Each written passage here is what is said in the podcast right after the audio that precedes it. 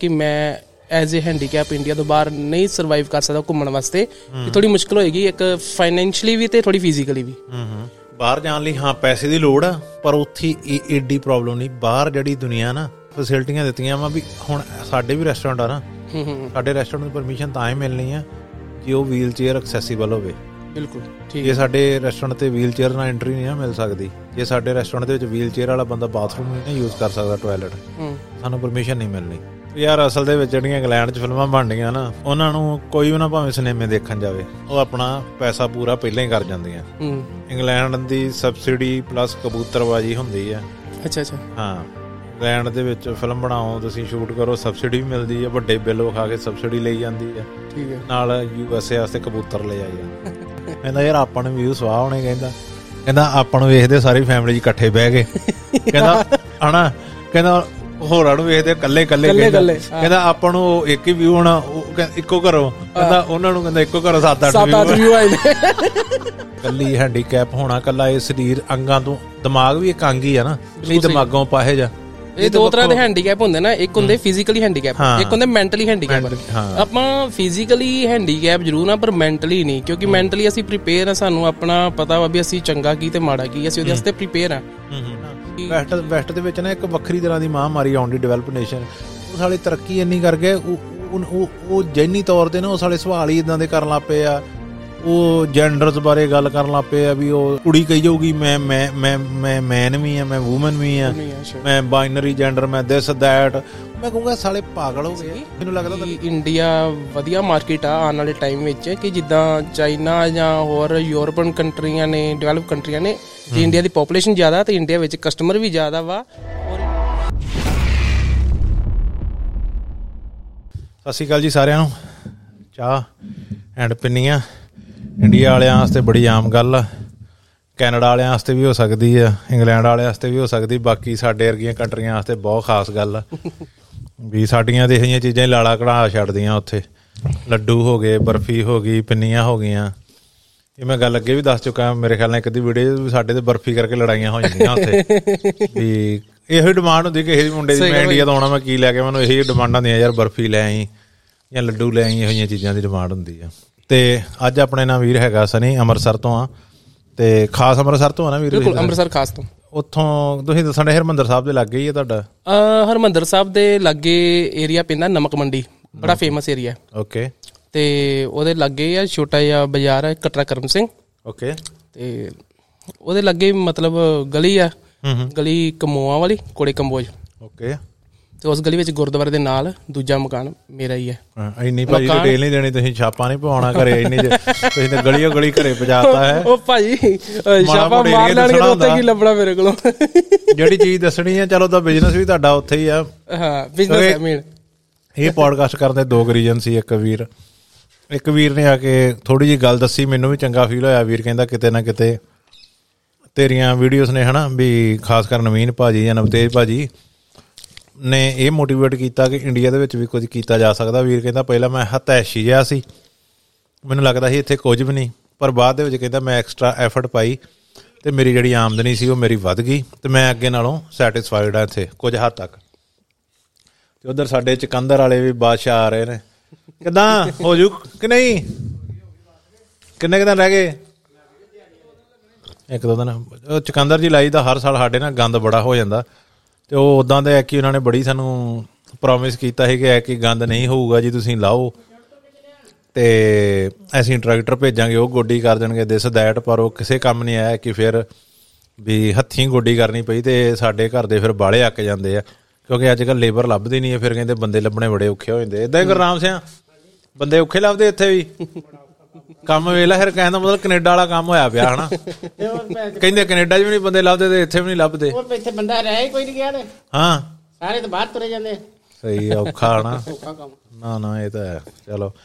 ਤੇ ਇਹ ਵੀਰ ਦਾ ਵੀ ਇਦਾਂ ਹੀ ਹੁਣ ਇਹ ਵੀਰ ਕਹਿੰਦਾ ਵੀ ਠੀਕ ਆ ਆਪਾਂ ਤੇ ਇਹਨੇ ਫਿਰ ਮੈਨੂੰ ਕਿਤੇ ਲੱਗਾ ਵੀ ਇਹ ਸਟੋਰੀ ਵੀ ਸ਼ੇਅਰ ਕਰਨੀ ਚਾਹੀਦੀ ਆ ਤੇ ਸੈਕੰਡਲੀ ਇਦਾਂ ਕਿ ਪੋਡਕਾਸਟ ਦੇ ਥਰੂ ਮੈਂ ਕਿਹਾ ਵੀ ਆਪਾਂ ਥੋੜੀ ਜਿਹੀ ਵੀਰ ਦੀ ਪ੍ਰੋਮੋਸ਼ਨ ਵੀ ਕਰ ਦਾਂਗੇ ਕੰਮਕਾਰ ਦੀ। ਸੱਚੀ ਗੱਲ ਆ। ਤੇ ਇਹ ਰੀਜ਼ਨ ਆ। ਤੇ ਇੱਕ ਸ਼ਾਇਦ ਵੀਡੀਓ ਦੇ ਵਿੱਚ ਤਾਂ ਆਪਾਂ ਨੂੰ ਨਹੀਂ ਪਤਾ ਲੱਗਦਾ ਕੋਈ ਮਾੜੀ ਚੀਜ਼ ਨਹੀਂ ਹੈਗੀ ਵੀ ਵੀਰ ਨੂੰ ਲੱਤਾਂ ਤੋਂ ਹੈਂਡੀਕੈਪ ਆ। ਤੇ ਪੋਲੀਓ ਹੋ ਗਿਆ ਸੀ। ਵੀਰ ਕਹਿੰਦਾ ਜਦੋਂ ਮੈਂ 6 ਮਹੀਨੇ ਦਾ ਹੀ ਸੀ। ਤੇ ਵੀਰ ਨੇ ਇੱਕ ਹੋਰ ਬੜੀ ਜਿਹੀ ਗੱਲ ਦੱਸੀ ਕਹਿੰਦਾ ਵੀ ਕਈ ਵਾਰੀ ਅਸੀਂ ਘਰਦਿਆਂ ਦੀ ਗੱਲ ਸੁਣੀ ਦੀ ਨਹੀਂ। ਤੇ ਨਿੱਕਿਆਂ ਹੁੰਦੇ ਕਹਿੰਦਾ ਮੈਨੂੰ ਮੇਰੇ ਘਰ ਦੇ ਕਹਿੰਦੇ ਰਿਹਾ ਵੀ ਤੂੰ ਉਹਦੇ ਨਾਲ ਫੋੜੀਆਂ ਨਾਲ। ਪੌੜੀਆਂ ਨਾ ਤੂੰ ਉਹਨੂੰ ਯੂਜ਼ ਕਰਨਾ ਸਟਾਰਟ ਕਰ ਦੇ। ਕਹਿੰਦਾ ਮੈਂ ਕੀਤਾ ਨਹੀਂ ਤੇ ਕਹਿੰਦਾ ਬਾਅਦ ਸਰੀਰ ਹੋ ਗਿਆ ਭਾਰਾ। ਤੇ ਹੁਣ ਮੇਰੇ ਕੋਲ ਪੌੜੀਆਂ ਨਹੀਂ ਯੂਜ਼ ਹੁੰਦੀਆਂ ਇਸ ਕਰਕੇ ਵੀਰ ਹੱਥਾਂ ਦੇ ਨਾਲ ਚੱਲਦਾ ਵਾ। ਤੇ ਵੀਰ ਨੂੰ ਮੈਨੂੰ ਨਹੀਂ ਲੱਗਦਾ ਕਿਉਂਕਿ ਮੈਂ ਵੀ ਵੀਰ ਦੇ ਨਾਲ ਇਹ ਸੀ। ਆਪਾਂ ਇਹ ਜਿਹੜੀ ਗੱਲੋਂ ਤੇ ਸ਼ੁਕਰਗੁਜ਼ਾਰ ਹੋ ਜਾਂਦੇ ਆ ਕਿ ਰੱਬ ਨੇ ਯਾਰ ਅਸੀਂ ਕਈ ਜ਼ਿੰਦਗੀ 'ਚ ਬਹੁਤ ਕੁਝ ਚੀਜ਼ਾਂ ਵਾ। ਅਸੀਂ ਐਵੇਂ ਉਹਨਾਂ ਦਾ ਦੁੱਖ ਅਫਸੋਸ ਕਰਦੇ ਰਹਿੰਦੇ ਆ। ਕਿ ਹਾਏ ਮਰ ਗਏ ਹਾਏ ਲੁੱਟੇ ਗਏ। ਜਿਹਨੂੰ ਰੱਬ ਨੇ ਪੂਰੀ ਸੇਧ ਦਿੱਤੀ ਉਹ ਵੀ ਇੱਕ ਨਿਆਮਤ ਆ। ਬਿਲਕੁਲ ਸਹੀ ਗੱਲ। ਹੁਣ ਤੁਹਾਨੂੰ ਕਿਤੇ ਨਾ ਕਿਤੇ ਤਾਂ ਆਉਂਦਾ ਹੀ ਹੋਊਗਾ ਵੀ ਯਾਰ ਆ ਬੰਦਾ ਰੋਈ ਤੁਰਿਆ ਜਾਂਦਾ ਇੱਕੋ ਸਾਰਾ ਕੁਝ ਇਹਨੂੰ। ਭਾਈ ਮੈਂ ਇਹ ਸੋਚਦਾ ਨਾ ਵੀ ਬੰਦੇ ਨੂੰ ਸ਼ੁਕਰਾਨਾ ਕਰਨਾ ਚਾਹੀਦਾ ਵਾ ਪ੍ਰਮਾਤਮਾ ਦਾ ਕਿ ਜਿੱਦਾਂ ਦਾ ਵੀ ਆ ਉਹਦਾ ਸ਼ੁਕਰਾਨਾ ਕਰੀਦਾ ਕਿਉਂਕਿ ਚਲੋ ਇਹ ਗੱਲਾਂ ਮੈਂ ਨਹੀਂ ਕਹਿਣ ਲੱਗਾ ਕਿ ਪਹਿਲਾਂ ਵੀ ਉਹ ਕਹਿੰਦੇ ਆ ਵੀ ਆਪਣੇ ਤੋਂ ਉੱਪਰ ਵਾਲ ਨਹੀਂ ਆਪਣੇ ਤੋਂ ਥੱਲੇ ਵਾਲੇ ਵਾਲ ਦੇਖੋ। ਹੂੰ। ਹੁਣ ਮੈਂ ਇਹ ਨਹੀਂ ਦੇਖਦਾ ਵੀ ਮਤਲਬ ਕੋਈ ਖੜਾ ਹੋ ਕੇ ਤੁਰਦਾ ਵਾ ਤੇ ਮੈਂ ਇਹ ਦੇਖਦਾ ਵਾਂ ਵੀ ਯਾਰ ਮੈਂ ਚਲੋ ਬੇਸ਼ੱਕ ਹੱਥਾਂ ਨਾਲ ਤੁਰਦਾ ਵਾਂ ਪਰ ਕਈ ਇਨਸਾਨ ਇਦਾਂ ਦੇ ਵੀ ਆ ਜਿਹੜੇ ਹੱਥਾਂ ਨਾਲ ਵੀ ਨਹੀਂ ਤੁਰ ਸਕਦੇ ਜਾਂ ਬਿਲਕੁਲ ਮੰਜੇ ਤੇ ਆ ਬੈੱਡ ਤੇ ਆ ਜਿਨ੍ਹਾਂ ਦਾ ਮਤਲਬ ਕਹਿ ਲਓ ਕਿ ਆਪਾਂ ਨਹਾਣਾ ਧੋਣਾ ਵਾਸ਼ਰੂਮ ਵਗੈਰਾ ਜਾਣਾ ਉਹਨਾਂ ਸਭ ਬੈੱਡ ਤੇ ਹੀ ਆ। ਤੇ ਅਸੀਂ ਇਸ ਕੋਲੋਂ ਪ੍ਰਮਾਤਮਾ ਦਾ ਆਪਾਂ ਸ਼ੁਕਰ ਕਰਦੇ ਕਿ ਚਲੋ ਠੀਕ ਹੈ ਵਧੀਆ ਵਾ ਕਿ ਆਪਣੇ ਆਪ ਜੋਗੇ ਹੈਗੇ ਆ ਠੀਕ ਹੈ ਨਾ? ਬਾਕੀ ਪ੍ਰਮਾਤਮਾ ਨੇ ਕਾਰੋਬਾਰ ਵੀ ਠੀਕ ਹੈ ਸੈੱਟ ਵਧੀਆ। ਉਹ ਤੁਹਾਨੂੰ ਮੈਂ ਸਾਰੀ ਗੱਲ ਦੱਸੀ ਹੈ ਤੇ ਅੱਗੇ ਇਹਨੂੰ ਆਪਾਂ ਕਰਾਂਗੇ ਗੱਲ। ਕਲੀਅਰ ਵੀ ਕਰਾਂਗੇ। ਮੈਨੂੰ ਨਾ ਕਈ ਵਾਰੀ ਇਹ ਆਉਂਦਾ ਹੁੰਦਾ ਯਾਰ ਵੀ ਕਿਸੇ ਨੂੰ ਨਾ ਇਹ ਨਾ ਫੀਲ ਕਰਾਇਆ ਜਾਵੇ। ਹੁਣ ਵੀਰ ਅੱਜ ਦਾ ਹੱਥਾਂ ਨਾਲ ਤੁਰਦਾ ਹੋਣਾ ਸੀ ਮੋਟਰ ਤੇ ਐ ਮੇਰਾ ਜੀ ਵੀ ਕਰਦਾ ਸੀ ਵੀ ਵੀਰ ਜੀ ਮੈਂ ਹੈਲਪ ਕਰਦਾ।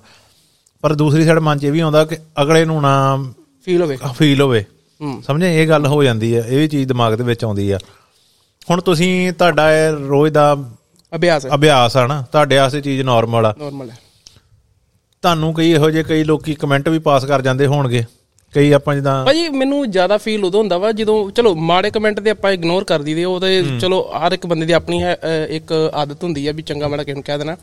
ਮੈਨੂੰ ਜ਼ਿਆਦਾ ਉਦੋਂ ਫੀਲ ਹੁੰਦਾ ਜਦੋਂ ਮੰਨ ਲਓ ਕਿ ਕੋਈ ਕਿਸੇ ਨੂੰ ਤਰਸ ਜਿੱਦਾਂ ਕਰਦਾ ਨਾ ਕਿ ਜਿੱਦਾਂ ਨਾਰਮਲੀ ਕਹਿੰਦੇ ਵੀ ਕਿੱਦਾਂ ਇੰਨੇ ਸੋਹਣਾ ਸਰੀਰ ਆ ਇੰਨਾ ਸੋਹਣਾ। ਸਰੀਰ ਆ ਵੀ ਇਹ ਪ੍ਰਮਾਤਮਾ ਨੇ ਕੀ ਕੀਤਾ ਇਦਾਂ ਵੀ ਉਹ ਚੀਜ਼ ਥੋੜੀ ਲੱਗਦੀ ਫੀਲ ਹੁੰਦੀ ਕਿ ਯਾਰ ਠੀਕ ਆ ਗੋਡ ਗਿਫਟ ਹੀ ਆ ਇਹਨੂੰ ਕੁਝ ਇਹੀ ਕਹਿ ਸਕਦੇ ਆ ਵੀ ਚਲੋ ਜਿੱਦਾਂ ਦਾ ਬਣਾਤਾ ਓਕੇ ਬਟ ਅਸੀਂ ਆਪਣਾ ਕੰਮ ਆਪ ਕਰਦੇ ਪਏ ਆ ਸਾਨੂੰ ਇਹਦੇ ਵਿੱਚ ਕੋਈ ਪ੍ਰੋਬਲਮ ਨਹੀਂ ਆ ਅਸੀਂ ਵਧੀਆ ਵਧੀਆ ਗੱਲ ਮੈਂ ਇਸੇ ਕਰਕੇ ਨਾ ਮੈਂ ਇਸੇ ਕਰਕੇ ਹੀ।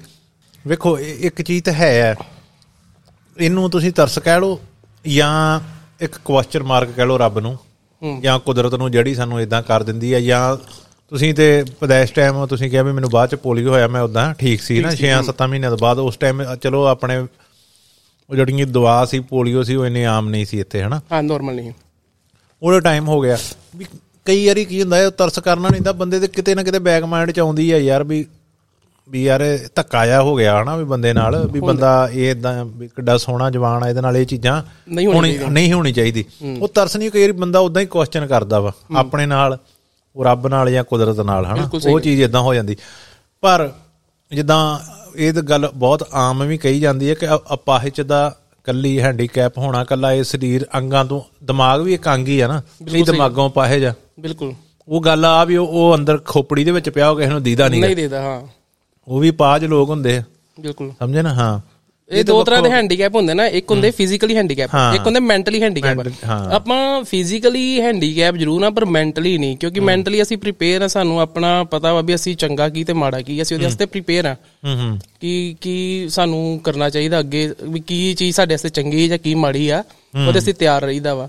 ਤੇ ਕਈ ਹੁੰਦੇ ਇਦਾਂ ਦੇ ਪਰਸਨ ਜਿਹੜੇ ਮਤਲਬ ਚੰਗੇ ਭਲੇ ਸਰੀਰ ਹੁੰਦੇ ਆ ਪਰ ਦਿਮਾਗੋਂ ਕਿਸੇ ਦਾ ਹਮੇਸ਼ਾ ਬੁਰਾ ਹੀ ਕਰਦੇ ਆ ਮਤਲਬ ਕਿ ਉਹਨਾਂ ਦਾ ਦਿਮਾਗ ਪੁੱਠੇ ਪਾਸੇ ਨੂੰ ਤੁਰਦਾ ਸਿੱਧੇ ਪਾਸੇ ਨੂੰ ਨਹੀਂ ਤੁਰਦਾ। ਉਹ ਅਸਲ 'ਚ ਉਹ ਹੈਂਡੀਕੈਪ ਹੈਗੇ ਆ ਜਿਹੜੇ ਮਤਲਬ ਕਿਸੇ ਦਾ ਚੰਗਾ ਨਹੀਂ ਕਰਦੇ। ਹਾਲਾਂਕਿ ਜੇ ਤੁਸੀਂ ਨਹੀਂ ਕਿਸੇ ਕੁਝ ਕਰ ਸਕਦੇ ਸਵਾਰ ਨਹੀਂ ਸਕਦੇ ਫਿਰ ਉਹਦਾ ਵਿਗਾੜਨਾ ਨਹੀਂ ਚਾਹੀਦਾ। ਮੇਰੇ ਖਿਆਲ 'ਚ ਤੇ ਇਹੀ ਆ। ਇੱਕ ਵੀਰ ਮੈਂ ਆਪਾਂ ਗੱਲ ਸ਼ੁਰੂ ਕਰਨ ਤੋਂ ਪਹਿਲਾਂ ਡਿਸਕਸ ਨਹੀਂ ਕੀਤੀ। ਇਹ- ਇਹਦੇ ਵਿੱਚ ਹੀ ਤੁਸੀਂ ਜਾਂ ਨੋ ਕਹਿ ਸਕਦੇ ਹੋ ਉਹਦੇ ਬਾਰੇ।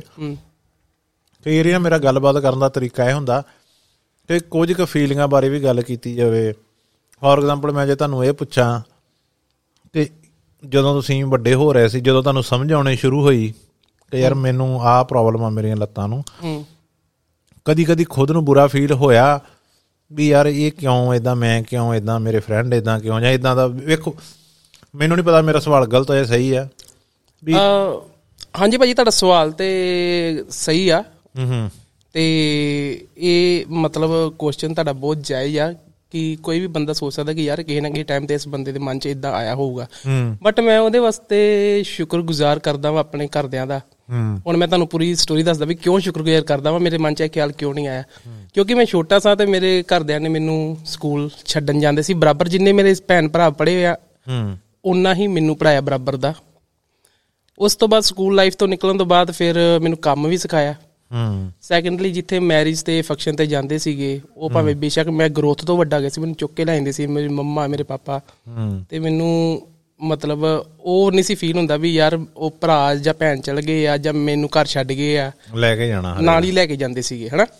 ਤੇ ਉਸ ਤੋਂ ਬਾਅਦ ਫਿਰ ਚਲੋ ਹੋਰ ਮਰਵਦੀ ਕਾਰੋਬਾਰ ਸਿੱਖਿਆ ਠੀਕ ਹੈ ਨਾਰਮਲ ਓਕੇ ਘਰਦਿਆਂ ਨੇ ਕੰਮ ਸਿਖਾਤਾ ਮੈਨੂੰ ਮੈਂ ਵੱਡਾ ਹਾਂ ਮੈਨੂੰ ਪਹਿਲਾਂ ਕੰਮ ਚ ਪਾਇਆ। ਉਸ ਤੋਂ ਬ੍ਰਦਰ ਨੂੰ ਉਹ ਚਲੋ ਬਾਹਰ ਚਲੇ ਗਏ ਇੰਡੀਆ ਤੋਂ ਬਾਹਰ। ਹੂੰ। ਠੀਕ ਆ ਅਸੀਂ ਦੋਵੇਂ ਭਰਾ ਆਪ- ਆਪਣੀ ਸੈਟਿੰਗ ਹੋ ਗਈ।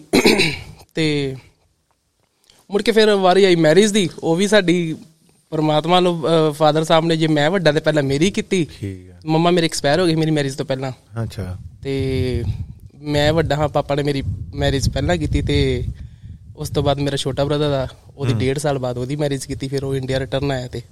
ਇੱਕ ਨਾ ਮੈਂ ਗੱਲਾਂ ਬਾਤਾਂ ਅਸੀਂ ਵਾਵਾ ਕਰ ਲਈਆਂ ਵੀਰ ਨਾਲ ਉਹ ਚ ਦੋ ਚੀਜ਼ਾਂ ਹੋਰ ਉੱਭਰ ਕੇ ਆਈਆਂ ਕਿ ਵੀਰ ਦੇ ਹਨਾ ਡੈਡੀ ਨੇ ਉਹਨੇ ਵੀ ਆਪਣਾ ਪੂਰਾ ਫਰਜ਼ ਨਿਭਾਇਆ ਉਹ ਵੀ ਬੜਾ ਵਧੀਆ ਫਾਦਰ ਸੀ ਤੇ ਇਹ ਵੀ ਫਾਦਰ ਬਹੁਤ ਵਧੀਆ। ਮੇਰੇ ਵਰਗੇ ਨਾਲੋਂ ਕਈ ਗੁਣਾ ਵਧੀਆ ਫਾਦਰ ਆ। ਇਹ ਵੀ ਇੱਕ ਤੁਸੀਂ ਦੱਸਿਆ ਕਿ ਜਦੋਂ ਤੁਹਾਨੂੰ ਇਹ ਪ੍ਰੋਬਲਮ ਹੋਈ ਹੂੰ। ਪਲੀਜ਼ ਇਹ ਐਪੀਸੋਡ ਇਸੇ ਚੀਜ਼ ਤੇ ਫੋਕਸ ਨਹੀਂਗਾ ਵੀ ਆਪਾਂ ਇਹ ਜਿਹੜੀ ਜਿਹੜੀ ਵੀਰ ਨੂੰ ਆਪਾਂ ਕਹਿ ਦਈਏ ਕਮੀ ਆਪਾਂ ਆਈ ਡੋਨਟ ਨੋ ਵੀ ਇਹਦੇ ਵਾਸਤੇ ਰਾਈਟ ਵਰਡ ਕੀ ਆ ਵੀ ਆਪਾਂ ਇੱਥੇ ਹੀ ਗੱਲ ਕਰਨੀ ਆ।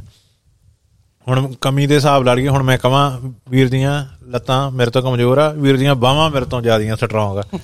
ਸਮਝੇ?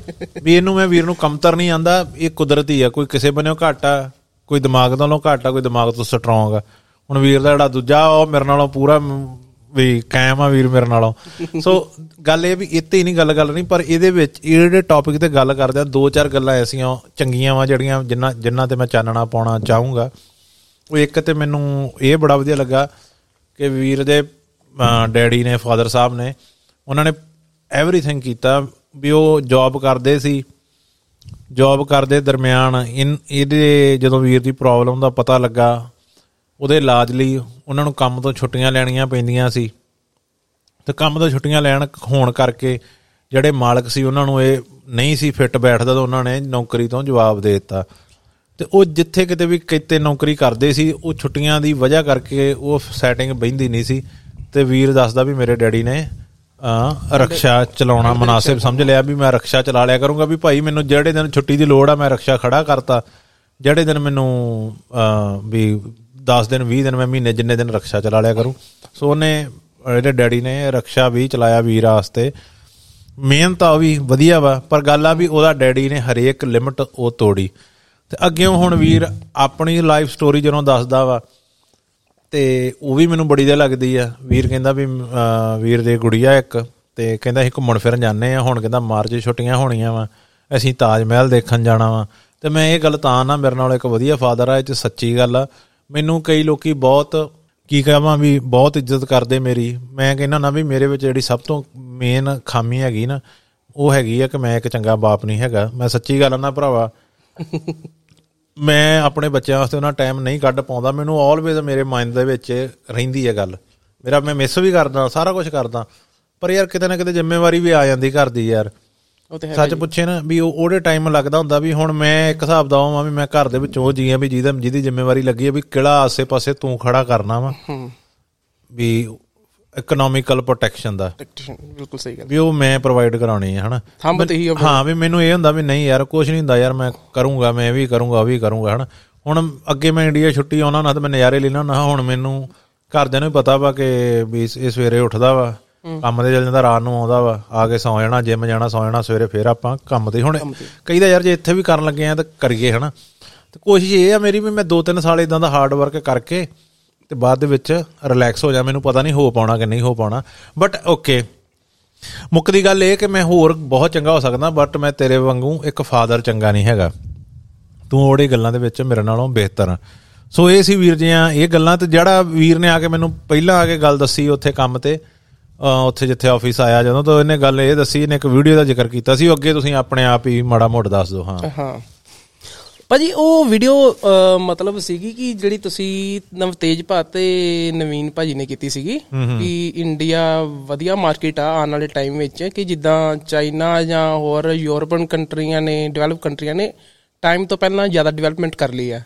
ਤੇ ਇੰਡੀਆ ਆਪਣੇ ਟਾਈਮਿੰਗ ਦੇ ਹਿਸਾਬ ਨਾਲ ਹੌਲੀ ਹੌਲੀ ਗਰੋ ਕਰਦਾ ਪਿਆ। ਠੀਕ ਹੈ? ਤੇ ਸੈਕੰਡਲੀ ਇੰਡੀਆ ਕੋਲ ਯੂਥ ਜ਼ਿਆਦਾ ਵਾ। ਠੀਕ ਹੈ ਨਾ? ਅਕੋਰਡਿੰਗ ਟੂ ਚਾਈਨਾ ਇੰਡੀਆ ਕੋਲ ਯੂਥ ਜ਼ਿਆਦਾ ਵਾ।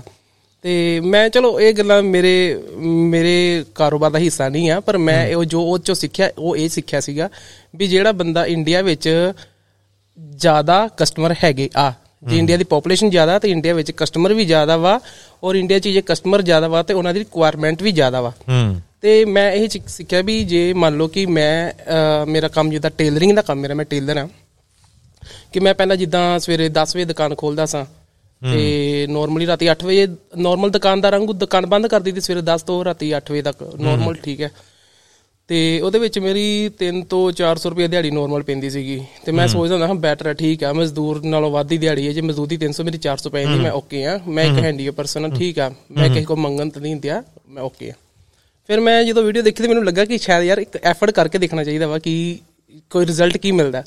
ਤੇ ਭਾਜੀ ਫਿਰ ਮੈਂ ਨਾ ਸਵੇਰੇ 7 ਵਜੇ ਦੁਕਾਨ ਖੋਲਣੀ ਸ਼ੁਰੂ ਕੀਤੀ। ਮੈਂ ਕਿਹਾ ਚਲੋ ਇੱਕ ਹਫਤਾ 10 ਦਿਨ ਦੇਖਦੇ ਆ।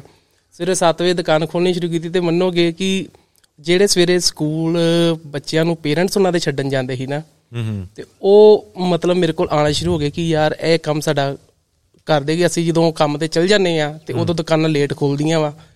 ਤੇ ਇਹ ਸਾਡਾ ਕੰਮ ਕਰਦੀ। ਮਤਲਬ ਜਿਹੜੇ 10 ਵਜੇ ਤੋਂ ਬਾਅਦ ਕਸਟਮਰ ਨਹੀਂ ਆ ਸਕਦੇ ਉਹ 7 ਵਜੇ ਤੋਂ ਪਹਿਲਾਂ ਪਹਿਲਾਂ ਮੇਰੇ ਕੋਲ ਆਣੇ ਸ਼ੁਰੂ ਹੋ ਗਏ। ਹੂੰ। ਕਿਉਂਕਿ ਉਹ ਸਾਰੇ ਹੈਗੇ ਸੀ ਕਾਰੋਬਾਰ ਵਾਲੇ ਬਿਜ਼ਨਸ ਵਾਲੇ ਜਾਂ ਆਫਿਸ ਵਾਲੇ। ਤੇ ਉਹ ਆਣੇ ਸ਼ੁਰੂ ਹੋ ਗਏ। ਤੇ ਹੁਣ ਉਹ 7 ਤੋਂ 10 ਜਿਹੜੀ ਦੁਕਾਨ ਮੇਰੀ 3 ਘੰਟੇ ਐਕਸਟਰਾ ਖੁੱਲਣ ਲੱਗੀ ਉਹਦੇ ਨਾਲ ਮੇਰੀ ਇਨਕਮ ਵੱਧ ਗਈ। 3 ਘੰਟੇ ਕੰਮ ਜ਼ਿਆਦਾ ਕਰਨਾ ਪਿਆ ਤੇ 3 ਘੰਟੇ ਇਨਕਮ ਵੱਧ ਗਈ। ਹੁਣ ਸੈਕੰਡਲੀ ਉਹਨਾਂ ਹੀ ਕਸਟਮਰਾਂ ਨੇ ਫਿਰ ਡਿਮਾਂਡ ਕੀਤੀ ਕਿ ਹੁਣ ਅਸੀਂ ਸਵੇਰੇ ਦੇ ਤੇ ਜਾਂਦੇ ਆ ਪਰ ਰਾਤ ਸਾਨੂੰ ਛੁੱਟੀ ਰਾਤੀ 8 ਵਜੇ ਤੋਂ ਬਾਅਦ ਹੁੰਦੀ 9 ਵਜੇ ਤੇ ਤੁਹਾਨੂੰ 9 ਵਜੇ ਤੱਕ ਬਹਿਣਾ ਪਏਗਾ ਸਾਨੂੰ ਵੇਟ ਕਰਨਾ ਪਏਗਾ।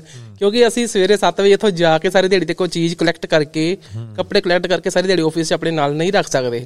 ਅਸੀਂ ਚਾਹੁੰਦੇ ਆ ਵੀ ਅਸੀਂ ਰਾਤੀ ਘਰ ਸਵੇਰੇ ਜਾਣ ਲੱਗਿਆ ਤੈਨੂੰ ਦੇ ਜਾਈਏ ਤੇ ਰਾਤੀ ਜਾਣ ਲੱਗਿਆ ਤੁਹਾਡੇ ਕੋਲ ਲੈ ਜਾਈਏ ਜਿੱਦਨ ਦੀ ਟਾਈਮਿੰਗ ਦਿੱਤੀ ਹੈ। ਤੇ ਉਹ ਫਿਰ ਭਾਜੀ ਮੈਨੂੰ ਰਾਤੀ 8 ਤੋਂ ਲੈ ਕੇ 9:30 9 9:30 ਜਿੰਨਾ ਤੱਕ ਕਸਟਮਰ ਨੂੰ ਟਾਈਮ ਦਿੱਤਾ ਹੁੰਦਾ ਹੈ, ਉਹਨਾਂ ਤੱਕ ਵੇਟ ਕਰਨਾ ਹੁੰਦਾ ਉਹ ਜਿਹੜਾ ਡੇਢ ਘੰਟਾ ਐਕਸਟਰਾ ਨਾ ਉਹਦੇ ਵਿੱਚ ਵੀ ਮੈਨੂੰ ਐਕਸਟਰਾ ਕਸਟਮਰ ਮਿਲਦੇਗੇ ਤੇ ਉਹ ਹੁਣ ਮੈਨੂੰ ਤਕਰੀਬਨ 5-6 ਮਹੀਨੇ ਹੋ ਗਏ ਐ ਇਸ ਗੱਲ ਨੂੰ। ਤੇ ਮੈਂ ਵਧੀਆ ਗਰੋ ਕਰਦਾ। ਮੈਨੂੰ ਸਮਝ ਲੱਗੀ ਮੇਰੀ ਡਬਲ ਇਨਕਮ ਮਤਲਬ ਕਿ ਜਿੱਦਾਂ ਮੈਂ 3-400 ਕਮਾਉਣਾ ਹੁਣ ਮੇਰੀ 7 ਤੋਂ 800 ਰੁਪਈਆ ਦਿਹਾੜੀ ਪੈਣ ਲੱਪੀ ਆ। ਤੇ ਇਹੀ ਚੀਜ਼ ਮੈਨੂੰ ਵਧੀਆ ਲੱਗੀ ਕਿ ਠੀਕ ਹੈ ਯਾਰ ਜ਼ਰੂਰੀ ਨਹੀਂ ਕਿ ਆਊਟ ਆਫ ਇੰਡੀਆ ਹੀ ਜ਼ਿਆਦਾ ਜਾ ਕੇ ਡਿਵੈਲਪ ਹੋਇਆ ਸਕਦਾ ਵਾ। ਤੇ ਮਤਲਬ ਸਿਰਫ ਤੇ 800 ਰੁਪਏ ਦਿਹਾੜੀ ਨਾ ਦੇਖੋ ਇਹ 800 ਰੁਪਏ ਦਿਹਾੜੀ ਦਾ ਮਤਲਬ ਆ ਕਿ 24000 ਰੁਪਏ ਮਹੀਨਾ ਬੰਦਾ ਪਿਆ।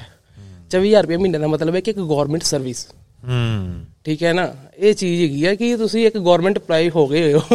ਇਹ ਚੀਜ਼ ਮੈਨੂੰ ਥੋੜੀ ਸਹੀ ਲੱਗੀ ਕਿ ਹਾਂ ਇਹ ਹੁਣ ਠੀਕ ਹੈਗਾ ਇਹ ਵੀ ਤੁਹਾਨੂੰ ਮਿਹਨਤ ਥੋੜੀ ਜ਼ਿਆਦਾ ਕਰਨੀ ਪਏਗੀ। ਐਕਸਟਰਾ ਥੋੜੀ ਹਾਰਡ ਵਰਕਿੰਗ ਕਰਨੀ ਪਏਗੀ। ਆ ਵੀਰ ਨੇ ਦੱਸਿਆ ਵੀ ਛੋਟੀ ਜੀ ਦੁਕਾਨ ਆ ਵੀਰ ਉਹ ਵੀਰ ਕਹਿੰਦਾ ਮੈਂ ਇਹ ਚੀਜ਼ ਮੰਨਦਾ ਵਾਂ। ਕੋ ਕਹਿੰਦੇ ਨਾ ਵੀ ਜੋ ਦਿਖਤਾ ਹੈ ਉਹ ਵਿਕਤਾ ਹੈ। ਉਹ ਚੀਜ਼ ਹੋ ਜਾਂਦੀ ਹੈ ਕਿ ਵੀਰ ਅੱਗੇ ਇਹੋ ਹੀ ਗੱਲਾਂ ਕਰਦੇ ਹਾਂ।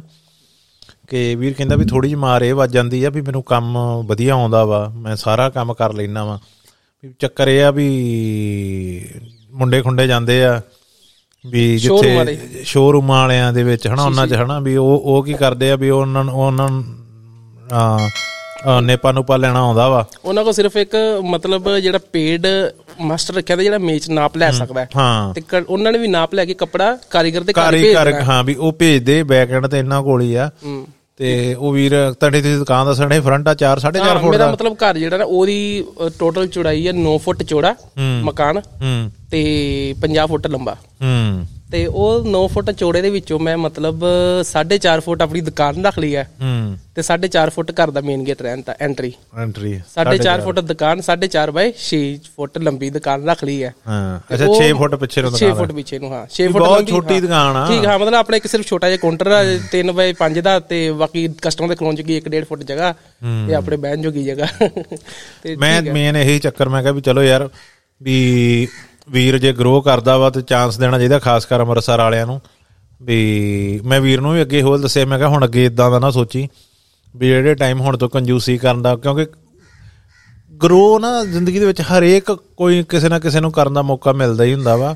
ਤੇ ਮੈਂ ਵੀਰ ਨੂੰ ਅੱਗੇ ਵੀ ਦੱਸ ਕੇ ਡਿਆ, ਕਈ ਲੋਕਾਂ ਦੀ ਮੈਂਟੈਲਿਟੀ ਉਹ ਹੋ ਜਾਂਦੀ ਹੈ ਵੀ ਅੱਜ ਜੇ ਤੈਨੂੰ ਮੰਨ ਲਾ 1000 ਰੁਪਏ ਬਣ ਲਾ ਪਿਆ ਨਾ, ਤੇ ਤੈਨੂੰ ਅਜੇ ਮਹੀਨੇ ਦੇ ਵਿੱਚ 5 ਜਾਂ 6 ਦਿਨ ਤੈਨੂੰ ਲੋੜ ਮਹਿਸੂਸ ਹੁੰਦੀ ਹੈ ਕਿ ਯਾਰ ਮੇਰੇ ਕੋਲ ਕਾਸ਼ ਜੇ ਇੱਕ ਬੰਦਾ ਹੋਰ ਹੋਵੇ ਨਾ ਤੇ ਮੈਂ ਆਹ ਕੰਮ ਕਰ ਸਕਦਾ। ਉਹ ਜੇ ਤੈਨੂੰ 5-6 ਦਿਨ ਵੀ ਮਹੀਨੇ 'ਚ ਪੈ ਰਹੀ ਹੈ ਨਾ ਤੇ ਉਹਦੇ ਟਾਈਮ ਤੁਸੀਂ 300 ਰੁਪਇਆ ਕੋਈ ਦਿਹਾੜੀ ਤੇ ਕਿਸੇ ਨੂੰ ਰੱਖਣੋਂ ਝਿਜਕਣਾ ਨਹੀਂਗਾ ਕਈ ਕਈ ਇਹ ਸੋਚ ਲੈਂਦੇ ਯਾਰ ਮੈਨੂੰ 1000 ਬੰਦਾ ਜੇ ਮੈਂ 300 ਉਹਨੂੰ ਦੇਣ ਲੱਗ ਪਿਆ ਤੇ ਮੈਨੂੰ ਤਾਂ 700 ਰਹਿ ਗਿਆ ਮੈਂ ਤਾਂ ਫੇਰ ਪਿੱਛੇ ਆ ਗਿਆ। ਉਹ ਪਿੱਛੇ ਆਉਣਾ ਨਹੀਂ ਹੁੰਦਾ। ਉਹਦੇ ਟਾਈਮ ਇਹ ਹੁੰਦਾ ਕਿ ਓਕੇ ਆਪਾਂ ਨੂੰ ਹੁਣ ਇੰਨੇ ਕੁ ਖਰਚ ਦੇਣੇ ਚਾਹੀਦੇ ਪੈਸੇ। ਬਿਲਕੁਲ। ਸੋ ਉਹੀ ਮੈਂ ਵੀਰ ਨੂੰ ਕਹਿਣਾ ਕਿ ਜੇ ਤੈਨੂੰ ਕਦੀ ਹੁਣ ਲੋੜ ਮਹਿਸੂਸ ਹੋਊਗੀ ਉੱਥੇ ਆਪਣੇ ਬਿਜ਼ਨਸ ਨੂੰ ਵਧਾਉਣ ਵਾਸਤੇ ਪੈਸੇ ਖਰਚਣ ਦੀ ਤੇ ਉਤੋਂ ਨਾ ਝਿਜਕੀ ਕਿਉਂਕਿ ਕਈ ਲੋਕ ਇਸੇ ਚੱਕਰ ਦੇ ਵਿੱਚ ਉੱਥੇ ਰਹਿ ਜਾਂਦੇ ਉਹ 1000 ਤੇ ਉਹ ਸੋਚਦੇ ਮੈਨੂੰ 1000 ਬਚਣ ਲਿਆ ਇਹਨੂੰ ਮੈਂ 700 ਨਹੀਂ ਕਰਨਾ ਪਰ ਉਹ 1000 ਤੋਂ 1100 ਨਹੀਂ ਹੁੰਦੇ ਉਹ ਹੌਲੀ ਹੌਲੀ ਹੁੰਦੇ ਹੁੰਦੇ 1000 ਤੋਂ 900 800 700 600 500 ਉਹ ਫੇਰ ਪਿੱਛੇ ਦੀ ਪਿੱਛੇ ਹੀ ਆ ਡਿੱਗਦੇ ਆ। ਹੁਣ ਮੈਨੂੰ ਕਈ ਸਟੋਰੀਆਂ ਬੜੀਆਂ ਦੀਆਂ ਲੱਗਦੀਆਂ ਹੁੰਦੀਆਂ ਮੈਂ ਉਹਨਾਂ ਦੀ ਨਾ ਪ੍ਰਾਈਮ ਏਸ਼ੀਆ ਵਾਲਿਆਂ ਦੀ ਇੰਟਰਵਿਊ ਸੁਣੀ ਸੀ ਜਿਹੜਾ ਮਾਲਕ ਆ ਉਹਨਾਂ ਦਾ। ਅਮਨ ਅਮਨ ਖਟਕੜ। ਅਮਨ ਖਟਕੜ। ਮੈਨੂੰ ਉਹ ਚ ਬੜੀ ਵਧੀਆ ਗੱਲ ਲੱਗੀ। ਉਹ ਵੀ ਦੱਸਦੇ ਉਹ ਕਹਿੰਦੇ ਵੀ ਮੈਂ ਬੱਸ ਚਲਾਉਣਾ ਨਾ ਹਾਂ। ਅੱਛਾ। ਬੱਸ ਚਲਾਉਣਾ ਨਾ ਹਾਂ ਤੇ ਮੈਂ ਰੀਅਲ ਸਟੇਟ ਦਾ ਕੰਮ ਕਰਦਾ ਨਾ ਹਾਂ। ਠੀਕ ਹੈ। ਤੇ ਉਹਨੇ ਸਿਆਣੀ ਗੱਲ ਵੀ ਹੈ ਕਈ ਕਹਿੰਦੇ ਆ ਨਾ ਵੀ ਜਿੰਨਾ ਚਿਰ ਅਗਲੀ ਜੌਬ ਸਿਕਿਉਰ ਨਹੀਂ ਹੋ ਜਾਂਦੀ ਨਾ ਚਿਰ ਪਿਛਲੀ ਨਾ ਛੱਡੋ। ਤੇ ਉਹ ਬੱਸ ਵੀ ਚਲਾਈ ਗਏ ਆਪਣਾ ਰੀਅਲ ਸਟੇਟ ਦਾ ਕੰਮ ਵੀ ਕਰੀ ਗਏ।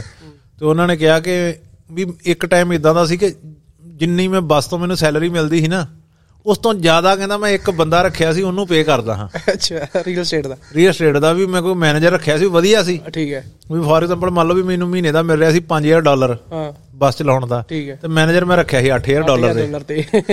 ਠੀਕ ਹੈ। ਪਰ ਉਹਨੂੰ ਪਤਾ ਸੀ ਵੀ ਇਹ ਇਹ। ਇਹ ਮੇਰੇ ਗਰੋ ਕਰਨ ਵਾਸਤੇ ਮੇਰੇ ਬਿਜ਼ਨਸ ਵਾਸਤੇ ਜ਼ਰੂਰਤ ਆ ਜਿਹੜੀ ਚੀਜ਼ ਦੀ। ਸੋ ਕਈ ਵਾਰੀ ਬਿਜ਼ਨਸ ਇਦਾਂ ਦਾ ਇਦਾਂ ਦਾ ਇਦਾਂ ਦੇ ਮਾਈਂਡ ਸੈਟ ਵਾਲਾ ਹੀ ਅੱਗੇ ਜ਼ਿਆਦਾ ਵਾਧਾ ਹੁੰਦਾ ਬਿਜ਼ਨਸ ਦੇ ਵਿੱਚ ਮੇਰੇ ਮੁਤਾਬਕ ਤੇ। ਸੋ ਵਧੀਆ ਗੱਲ ਸੀ ਉਹ। ਹਾਂ। ਤੇ ਇਦਾਂ ਹੀ ਕਿਤੇ ਨਾ ਕਿਤੇ ਰੱਬ ਕਰੇ ਤੁਹਾਡਾ ਵੀ ਗਰੋ ਹੋਵੇ ਉਹ ਚ ਇਦਾਂ ਦਾ ਬਿਲਕੁਲ ਆਵੇ। ਭਾਜੀ ਮੈਂ ਗਰੋ ਤੇ ਕਰਾਂਗੇ ਹੀ। ਗਰੋ ਕਰਨ ਵਾਸਤੇ ਹੁਣ ਇਹ ਚੀਜ਼ ਤੁਹਾਡੀ ਬਿਲਕੁਲ ਠੀਕ ਆ ਕਿ ਅਸੀਂ ਗਰੋ ਕਰਨਾ ਚਾਹੁੰਦੇ ਜਿੱਦਾਂ ਮੇਰੇ ਕਸਟਮਰ ਵਧਣਦੇ ਆ ਆਉਣ ਵਾਲੇ ਟਾਈਮ ਵਿੱਚ ਕਸਟਮਰ ਕੋਲ ਟਾਈਮ ਨਹੀਂ ਹੁੰਦਾ। ਹੂੰ। ਕਸਟਮਰ ਕਹਿੰਦਾ ਕਿ ਮੈਂ ਸਵੇਰੇ ਚੀਜ਼ ਦਿੱਤੀ ਹੈ ਸ਼ਾਮੀ ਪਿਕ ਕਰ ਲਵਾਂ। ਜੇ ਦਿਹਾੜੀ ਦੇ 10 ਕਸਟਮਰ ਆ ਗਏ ਤੁਹਾਡੇ ਕੋਲ 20 ਕਸਟਮਰ ਆ ਗਏ ਮੈਂ- ਮਤਲਬ ਇੱਕ ਆਈਡੀਆ ਦੱਸਣ ਦਿਆਂ ਜ਼ਰੂਰੀ ਨਹੀਂ ਕਿ 10 ਜਾਂ ਉਸ ਤੋਂ ਵੱਧ ਵੀ ਸਾਦੇ ਘੱਟ ਵੀ ਸਕਦੇ ਆ। ਤੇ ਉਹ ਸਾਰਿਆਂ ਦੀ ਇੱਕੋ ਚੁਆਇਸ ਹੁੰਦੀ ਕਿ ਸ਼ਾਮ ਨੂੰ ਚੀਜ਼ ਨੂੰ ਕਲੈਕਟ ਕਰ ਲਈਏ। ਤੇ ਹੁਣ ਉਹ ਜੇ 10 ਕਸਟਮਰ ਚੀਜ਼ ਦੇ ਗਏ ਆ ਤੇ ਉਹ 10 ਕਸਟਮਰ ਦਾ ਕੰਮ ਇੱਕ ਬੰਦਾ ਨਹੀਂ ਕਰ ਸਕਦਾ ਸ਼ਾਮ ਤੱਕ। ਉਹਦੇ ਵਾਸਤੇ ਬੰਦੇ ਚਾਹੀਦੇ ਹੁੰਦੇ ਆ। ਜੇ ਤੁਸੀਂ ਨਹੀਂ ਕਰੋਗੇ ਜਿਹੜੇ ਕਸਟਮਰ ਦਾ ਹੋ ਗਿਆ ਉਹ ਤੇ ਹੈਪੀ ਤੇ ਜਿਹਦਾ ਨਹੀਂ ਹੋਇਆ ਉਹ ਫਿਰ ਗੁੱਸੇ ਹੋ ਜਾਂਦਾ ਨਾਰਾਜ਼ ਹੋ ਜਾਂਦਾ ਥੋੜਾ ਜਿਹਾ ਐਪਸੈਟ ਜਿਹਾ ਫੀਲ ਕਰਦਾ ਉਹ ਫਿਰ ਹੋਰ ਕੋਈ ਦੁਕਾਨ ਲੱਭਣੀ ਸ਼ੁਰੂ ਕਰਦਾ ਵਾ ਅਲਟਰਨੇਟਿਵ ਲੱਭਣਾ ਸ਼ੁਰੂ ਇਹ- ਇਹ ਕਰਦਾ ਵੀ ਬਿਜ਼ਨਸ ਦਾ ਇਦਾਂ ਹੀ ਹੈ ਨਾ 100% ਤਾਂ ਤੁਸੀਂ ਕਦੀ ਕਿਸੇ ਨੂੰ ਖੁਸ਼ ਨਹੀਂ ਕਰ ਸਕਦੇ ਆਪਣੀ ਤਾਂ ਐਫਰਟ ਹੀ ਹੈ ਵੀ ਆਪਾਂ ਮੈਕਸਿਮਮ ਟਰਾਈ ਕਰਨੀ ਹੈ ਬਾਕੀ ਨਹੀਂ ਤੇ ਇਦਾਂ ਦਾ ਕੰਮ ਕਰ ਲਓ ਹਾਂ। ਕੋਈ ਬੰਦਾ ਹੀ ਰੱਖ ਲਓ 300 ਰੁਪਏ ਉਹਨੂੰ ਆਹ ਵੀ ਜਿਹੜੇ ਲੋਕੀ ਆ ਨਹੀਂ ਸਕਦੇ ਦੁਕਾਨ ਤੇ ਉਹਨੂੰ ਆਹ ਵੀ ਤੈਨੂੰ ਮੈਂ 300 ਰੁਪਏ ਜਾਂ 400 ਰੁਪਏ ਦਿਹਾੜੀ ਦੇਣੀ ਹੈ ਤੂੰ ਸਵੇਰੇ ਇੰਨੇ ਤੋਂ ਇੰਨੇ ਜਾ ਕੇ ਘਰੋਂ ਘਰੀ ਮੇਚੇ ਲੈ ਕੇ ਆਇਆ ਆਹੋ। ਤੇ ਉਹਨੇ ਸਵੇਰੇ ਉਹ 2 ਘੰਟੇ ਤਿੰਨ ਚ ਮੇਚੇ ਲਿਆ ਕਰੇ ਤੇ ਸ਼ਾਮ ਨੂੰ ਘਰੋਂ ਘਰੀ ਸਮਾਨ ਪਹੁੰਚਾ ਦਿਆ ਕਰੇ ਆਹੋ। ਆਹੋ ਉਹ ਕਹਿੰਦੇ ਨਾ ਬਿਜ਼ਨਸ ਇਹੋ ਹੀ ਹੈ ਵੀ ਲੋਕਾਂ ਦੀ ਪ੍ਰੋਬਲਮ ਦਾ ਹੱਲ ਲੱਭਣਾ। ਹੋਮ ਡਿਲੀਵਰੀ ਹਾਂ ਨਹੀਂ ਹੋਮ ਡਿਲੀਵਰੀ ਉੱਤੇ ਕੀ ਆ? ਲੋਕਾਂ ਨੇ ਆਹੋ ਜਿਹੜਾ ਜਿਹਨੂੰ ਲੱਗਦਾ ਮੈਂ ਦੁਕਾਨ ਤੇ ਜਾਊਂਗਾ ਉੱਥੇ ਜਾਊਂਗਾ ਉਹਨਾਂ ਨੂੰ ਕਹੋ ਸਾਨੂੰ ਕਾਲ ਕਰੋ। ਕਾਲ ਕਰਕੇ ਟਾਈਮ ਦੱਸ ਦਿਓ। ਕਾਲ ਕਰੋ ਨਾਲ ਸਾਨੂੰ ਟਾਈਮ ਦੱਸ ਦਿਓ ਵੀ ਕਿਹੜੇ ਟਾਈਮ ਬੰਦਾ ਇਹ ਆਵੇ। ਸਿਸਟਮ ਚਲੋ ਇਹ ਤੇ ਚਲੋ ਆਪਾਂ ਇੱਕ ਹਾਸੇ ਵਿੱਚ ਖੋਲ ਵਾਲੀ ਗੱਲ ਹੈਗੀ ਨਾ। ਇਹ ਸੀਰੀਅਸਲੀ ਇੱਕ ਗੱਲ ਇਹ ਵਾ ਵੀ ਅ ਇਸ ਫੀਲਡ ਵਿੱਚ ਨਾ ਲੇਬਰ ਦੀ ਬੜੀ ਕਮੀ ਹੈ। ਉਹਦਾ ਕਾਰਨ ਹੈਗਾ। ਹਾਂ। ਉਹਦਾ ਕਾਰਨ ਹੈ ਕਿ ਹੁਣ ਜਿੱਦਾਂ ਤੁਸੀਂ ਫਾਦਰ ਹੋ ਮੈਂ ਵੀ ਇੱਕ ਫਾਦਰ ਹਾਂ। ਮੈਂ ਟੇਲਰ ਦਾ ਕੰਮ ਬੇਸ਼ੱਕ ਕਰਦਾ ਵਾਂ। ਪਰ ਮੈਂ ਆਪਣੀ ਸੋਚ ਮੇਰੀ ਸੋਚ ਹੈ ਕਿ ਮੇਰਾ ਬੱਚਾ ਕੋਈ ਅਫਸਰ ਬਣੇ ਕੋਈ ਪੜ੍ਹੇ ਕੋਈ ਲਿਖੇ। ਮੇਰੀ ਸੋਚ ਇਹ ਨਹੀਂਗੀ ਕਿ ਮੇਰਾ ਬੱਚਾ ਕੋਈ ਲੇਬਰ ਕਰੇ ਜਾਂ ਜਿੱਦਾਂ ਕੋਈ ਇਲੈਕਟ੍ਰੀਸ਼ੀਅਨ ਦਾ ਕੰਮ ਕਰੇ ਕੋਈ ਟੇਲਰ ਦਾ ਕੰਮ ਕਰੇ ਕੋਈ ਕਢਾਈ ਦਾ ਕੰਮ ਕਰੇ ਕੋਈ ਫਰਨੀਚਰ ਦਾ ਕੰਮ ਕਰੇ ਕੋਈ ਵੀ ਪੇਰੈਂਟਸ ਇਹ ਚੀਜ਼ ਚਾਹੁੰਦਾ ਹੀ ਨਹੀਂ ਕਿ ਮੇਰਾ ਬੱਚਾ ਇਹ ਕੰਮ ਕਰੇ। ਉਹ ਸਾਰੇ ਚਾਹੁੰਦੇ ਕਿ ਜਾਂ ਮੇਰਾ ਬੱਚਾ ਬਾਹਰ ਜਾਵੇ ਜਾਂ ਕੋਈ ਸਰਕਾਰੀ ਸਰਵਿਸ ਕਰੇ ਤੇ ਜਾਂ ਕੋਈ ਮਤਲਬ ਕੋਈ ਡਾਕਟਰ ਬਣੇ ਕੋਈ ਪੁਲਿਸ ਬਣੇ ਕੋਈ ਵਕੀਲ ਬਣੇ। ਤੇ ਲੇਬਰ ਦਾ ਕੰਮ ਤੇ ਯੂਜ਼ ਤੇ ਸਾਰਿਆਂ ਨੇ ਹੋਣਾ ਨਾ। ਮਤਲਬ ਵਕੀਲ ਨੂੰ ਵੀ ਲੇਬਰ ਚਾਹੀਦੀ ਆ ਡਾਕਟਰ ਨੂੰ ਵੀ ਲੇਬਰ ਚਾਹੀਦੀ ਆ ਹਰ ਇਨਸਾਨ ਨੂੰ ਲੇਬਰ ਚਾਹੀਦੀ ਆ। ਬਸ ਇਹੀ ਕਾਰਨ ਆ ਕਿ ਇਹ ਜਿਹੜੀ ਹੁਣ ਸਾਡੀ ਫੀਲਡ ਆ ਸਾਡੀ ਫੀਲਡ ਨਹੀਂ ਕੋਈ ਵੀ ਫੀਲਡ ਆ ਉਹਦੇ ਵਿੱਚ ਲੇਬਰ ਦੀ ਕਮੀ ਹੈਗੀ ਆ। ਤੇ ਉਹਦੇ ਕਰਕੇ ਸਾਨੂੰ ਰੇਟ ਥੋੜਾ ਵੱਧ ਮਿਲਦਾ। ਮਤਲਬ ਕਿ ਕਸਟਮਰ ਕੋਲ ਚੁਆਇਸ ਘੱਟ ਹੈਗੀ ਆ ਦੁਕਾਨਾਂ ਦੀ ਤੇ ਉਹਨੂੰ ਫਿਰ ਕੁਦਰਤੀ ਜੋ ਅਸੀਂ ਰੇਟ ਮੰਗਦੇ ਉਹ ਦੇਣਾ ਹੀ ਪੈਂਦਾ ਵਾ। ਓਕੇ ਓਕੇ ਸਾਡੀ ਸਪੈਸ਼ਲਿਟੀ ਕੀ ਹੈ? ਜਿਵੇਂ ਇੱਧਰ ਕਈ ਥਾਂ ਜਿੱਦਾਂ ਕੋਈ ਕੋਈ ਕੁੜਤੇ ਪਜਾਮਿਆਂ ਨੂੰ ਬੜਾ ਹੁੰਦਾ ਮਸ਼ਹੂਰ ਤੁਸੀਂ ਕੀ ਕਰਦੇ ਆ? ਭਾਜੀ ਸਪੈਸ਼ਲਿਸਟ ਇਦਾਂ ਨਾ ਕਿ ਅ ਇੱਕ ਕਹਿੰਦੇ ਕਿ ਕਹਾਵਤ ਹੈਗੀ when time are change then change with time ਕਿ ਜਦੋਂ ਸਮਾਂ ਬਦਲਦਾ ਤੇ ਸਮੇਂ ਦੇ ਹਿਸਾਬ ਨਾਲ ਬਦਲ ਜਾਓ ਹਾਂ। ਤੇ ਉਹ ਕਿ ਮੈਂ ਵੀ ਆਪਣੇ ਆਪ ਨੂੰ ਮੋਲਡ ਕੀਤਾ ਹੈ। ਕਿਉਂਕਿ ਜਿਹੜੇ ਉਦਾਂ ਮੇਰੀ specialist kurta pajama pant shirt stitch ਕਰਨਾ ਹੈਗੀ ਆ ਬਟ ਲੋਕੀ ਮੇਰੀ ਦੁਕਾਨ ਛੋਟੀ ਜਿਹੀ ਦੇਖ ਕੇ ਨਹੀਂ ਆਉਂਦੇ। ਉਹਨਾਂ ਨੂੰ ਚਾਹੀਦਾ ਵੱਡਾ ਸ਼ੋਰੂਮ ਕਿ ਜੇ ਅਸੀਂ ਇੰਨੇ ਪੈਸੇ ਖਰਚ ਕਰਨੇ ਅਸੀਂ ਸ਼ੋਰੂਮ ਤੇ ਜਾਈਏ ਜਿੱਥੇ LCD ਉੱਤੇ ਡਿਜ਼ਾਈਨ ਦਿਖਾਏ ਜਾਣ ਇਦਾਂ ਮਤਲਬ ਕਿ ਟੌਰ ਨਾ ਜਾਈਏ ਤੇ ਉਹ ਫਿਰ ਫਿਰ ਇਹ- ਇਹਦਾ ਮਤਲਬ ਇਹ ਨਹੀਂ ਕਿ ਸਾਡੀ ਦੁਕਾਨਦਾਰੀ ਜ਼ੀਰੋ ਹੋ ਗਈ। ਫਿਰ ਸਾਨੂੰ ਆਪਣੇ ਆਪ- ਆਪਣੇ ਆਪ ਨੂੰ ਉਹਦੇ ਨਾਲ ਮੋਲਡ ਕਰਨਾ ਪਿਆ। ਮੋਲਡ ਕਰਨ ਦਾ ਤਰੀਕਾ ਸੀ ਰੈਡੀਮੇਡ। ਲੋਕਾਂ ਨੇ ਸਮਝਿਆ ਕਿ ਰੈਡੀਮੇਡ ਆ ਗਿਆ ਤੇ ਟੇਲਰ ਜ਼ੀਰੋ ਹੋ ਗਿਆ। ਕਿ ਜਾਓ ਪਾਓ ਔਰ ਆਜੋ ਬਟ ਹੁਣ ਆਇਆ ਕਿ ਰੈਡੀਮੇਡ ਵਿੱਚ ਤੁਸੀਂ ਜਿੰਨਾ ਤੱਕ ਤੁਹਾਨੂੰ ਕੱਪੜਾ ਤੁਹਾਡੀ ਫਿਟਿੰਗ ਦਾ ਨਹੀਂ ਮਿਲਦਾ ਰੈਡੀਮੇਡ ਵਿੱਚ ਲੋਕਾਂ ਨੂੰ ਜਿਹੜੇ ਰੈਡੀਮੇਡ ਵਾਲੇ ਪੈਂਟ ਬਣਾਉਂਦੇ ਆ ਉਹ 6 ਫੁੱਟ ਹਾਈਟ ਦੀ ਬੰਦੇ ਦੀ ਬਣਾਉਂਦੇ ਆ। ਨਾਰਮਲੀ ਉਹ 4 ਫੁੱਟ 5 ਫੁੱਟ ਜਾਂ 5 ਫੁੱਟ 10 ਇੰਚ ਵਾਲਾ ਬੰਦਾ ਨਹੀਂ ਪਾ ਸਕਦਾ ਉਹਨੂੰ ਲੈਂਥ ਕਟਵਾਉਣੀ ਪੈਂਦੀ ਆ ਹੂੰ। ਮੈਂ ਆਪਣਾ ਜਿਹੜਾ ਸਪੈਸ਼ਲਿਸਟ ਹੀ ਰੱਖ ਲਈ ਉਹ ਰੱਖ ਲਈ ਅਲਟਰੇਸ਼ਨਸ ਸਾਰੀ। ਅੱਛਾ ਰਿਪੇਅਰ ਕਿ ਕੋਈ ਵੀ ਤੁਸੀਂ ਚੀਜ਼ ਲਵੋ ਉਹਨੂੰ ਰਿਪੇਅਰ ਕਰਵਾਓ ਤੇ ਲੈ ਜਾਓ। ਹੁਣ ਰਿਪੇਅਰ ਦੀ ਪਰ ਪੀਸ ਰਿਪੇਅਰ 50 ਰੁਪਏ ਚਾਰजेस ਹੈਗੇ ਆ। ਜੇ ਦਿਹਾੜੀ ਦੇ 10 ਪੀਸ ਆ ਗਏ 500 ਰੁਪਏ 20 ਪੀਸ ਆ ਗਏ 1000 ਰੁਪਏ ਤੇ ਨਾਰਮਲੀ ਗੱਲ ਆ 10 12 ਪੀਸ ਆ ਜਾਂਦੇ। ਮੇਰੇ 10 ਤੋਂ ਲੈ ਕੇ 20 25 ਪੀਸ ਤੱਕ ਆਉਣੇ ਹੋਣੇ ਹੁੰਦੇ ਡੇਲੀ ਦੇ ਜਿਹਦੇ ਵਿੱਚ ਉਹ 10 12 ਪੀਸ ਡੇਲੀ ਨਿਕਲ ਜਾਂਦੇ ਆ ਜਿਹੜੇ ਪੈਂਡਿੰਗ ਰਹਿ ਗਏ ਉਹ ਨੈਕਸਟ ਡੇ ਚਲ ਜਾਂਦੇ ਆ। ਤੇ ਉਹਦੇ ਵਾਸਤੇ ਮੇਰੇ ਕੋਲ 5-6 ਦੁਕਾਨਾਂ ਸਾਡੀ ਮਾਰਕੀਟ ਹੈ ਘਰ ਦੇ ਲੱਗੇ ਕੱਪੜੇ ਦੀ। ਉਹਨਾਂ ਸਾਰੀਆਂ ਦੁਕਾਨਾਂ ਨਾਲ ਮੇਰੇ ਇਕੱਲੇ ਦੀ ਕਨੈਕਟ ਹੈਗੀ ਤੇ ਹੋਰ ਕੋਈ ਟੇਲਰ ਉਹਨਾਂ ਨਾਲ ਨਹੀਂ ਕਨੈਕਟ ਹੈਗਾ। ਮੇਰੇ ਇਕੱਲੇ ਨਾਲ ਕਨੈਕਟਿੰਗ ਹੈਗੀ ਇਹਦੀ। ਆਪਣਾ ਇੱਕ ਤਾਂ ਫੋਨ ਨੰਬਰ ਬੋਲ ਦਿਓ ਪਹਿਲਾਂ ਦੇ। ਉਹਦੇ ਨਾਲ ਇਹ ਆ ਕਿ ਬਾਏ ਇਨ ਚਾਂਸ ਹੈ ਨਾ ਕੋਈ ਮੇਬੀ ਕੰਟੈਕਟ ਕਰ ਲੇ। ਠੀਕ ਹੈ। ਕੋਈ ਇੱਕ ਇੱਕ ਹੀ ਕਸਟਮਰ ਜੁੜਿਆ। ਉਹਨੂੰ ਸਹੀ ਲੱਗਾ ਉਹ ਇੱਕ ਤੋਂ ਦੋ ਜੋੜਨਗੇ ਤਿੰਨ ਜੋੜਨਗੇ ਹਨਾ? ਕੋਈ ਅੰਮ੍ਰਿਤਸਰ ਤੋਂ ਮੇਬੀ ਕੋਈ ਤੁਹਾਡਾ ਆਪਾਂ ਨੂੰ ਕੋਈ ਦੇਖਦਾ ਹੋਵੇ ਦੁਕਾਨ ਵਾਲਾ ਉਹ ਇਹ ਕੰਮ ਕਰਾਉਂਦਾ ਹੋਵੇ ਜਾਂ ਕੋਈ ਇਵਨ ਕੋਈ ਇੰਡੀਵਿਜੂਅਲ ਹੀ ਹੋਵੇ ਉਹ ਵੀ ਕਵੇ ਚੱਲ ਯਾਰ ਮੈਂ ਵੀ ਉੱਥੇ ਲਾਗੇ ਜੀ ਰਹਿਣਾ ਮੈਂ ਵੀਰ ਕੋ ਕਰਾ ਲੂੰਗਾ ਨਾਲੇ ਮਿਲ ਆਉਂਗਾ ਆਪਣਾ ਫੋਨ ਨੰਬਰ ਦੱਸ ਦਿਓ ਮਾੜਾ ਹਾਂ ਮੇਰਾ ਨੰਬਰ ਹੈਗਾ ਵਾ 8847461615 ਠੀਕ ਹੈ? ਮੈਨੂੰ ਨਹੀਂ ਸਮਝ ਆਇਆ। ਮੇਰੇ ਕੋਈ ਨਹੀਂ ਫੜਿਆ ਗਿਆ ਹੌਲੀ ਬੋਲੋ। ਅੱਛਾ ਹੌਲੀ ਬੋਲਣਾ। ਇਹ 8847461615 ਹਾਂ। ਓਕੇ ਕਾਟ ਕਾਟ ਪੰਜ ਐਂਡ ਦੇ ਹਨਾ? ਕੱਟ। ਕਾਟ ਪੰਜ। ਉਹ ਬੋਲਣਾ ਪੰਜਾਬੀ ਮੈਨੂੰ ਪੰਜਾਬੀ ਵਰਡ ਭੁੱਲ ਜਾਂਦੇ ਬਾਅਦ ਚ। ਕੋਈ ਨਾ ਉਹ ਜੱਜ ਵੀ। ਕੰਫਰਟੇਬਲ ਆ ਉਹੀ ਬੋਲੋ ਕੋਈ ਚੱਕਰ ਨਹੀਂ ਹੈ ਹਾਂ, ਸੋ ਇਹ ਵੀਰ ਦਾ ਨੰਬਰ ਆ ਕਿਤੇ ਨੇ ਕਿਸੇ ਨੇ ਕੋਈ ਕੰਟੈਕਟ ਕਰਨਾ ਹੋਵੇ ਜਾਂ ਕੁਝ ਕਰਨਾ ਹੋਵੇ ਇੱਥੇ ਕਰ ਸਕਦਾ।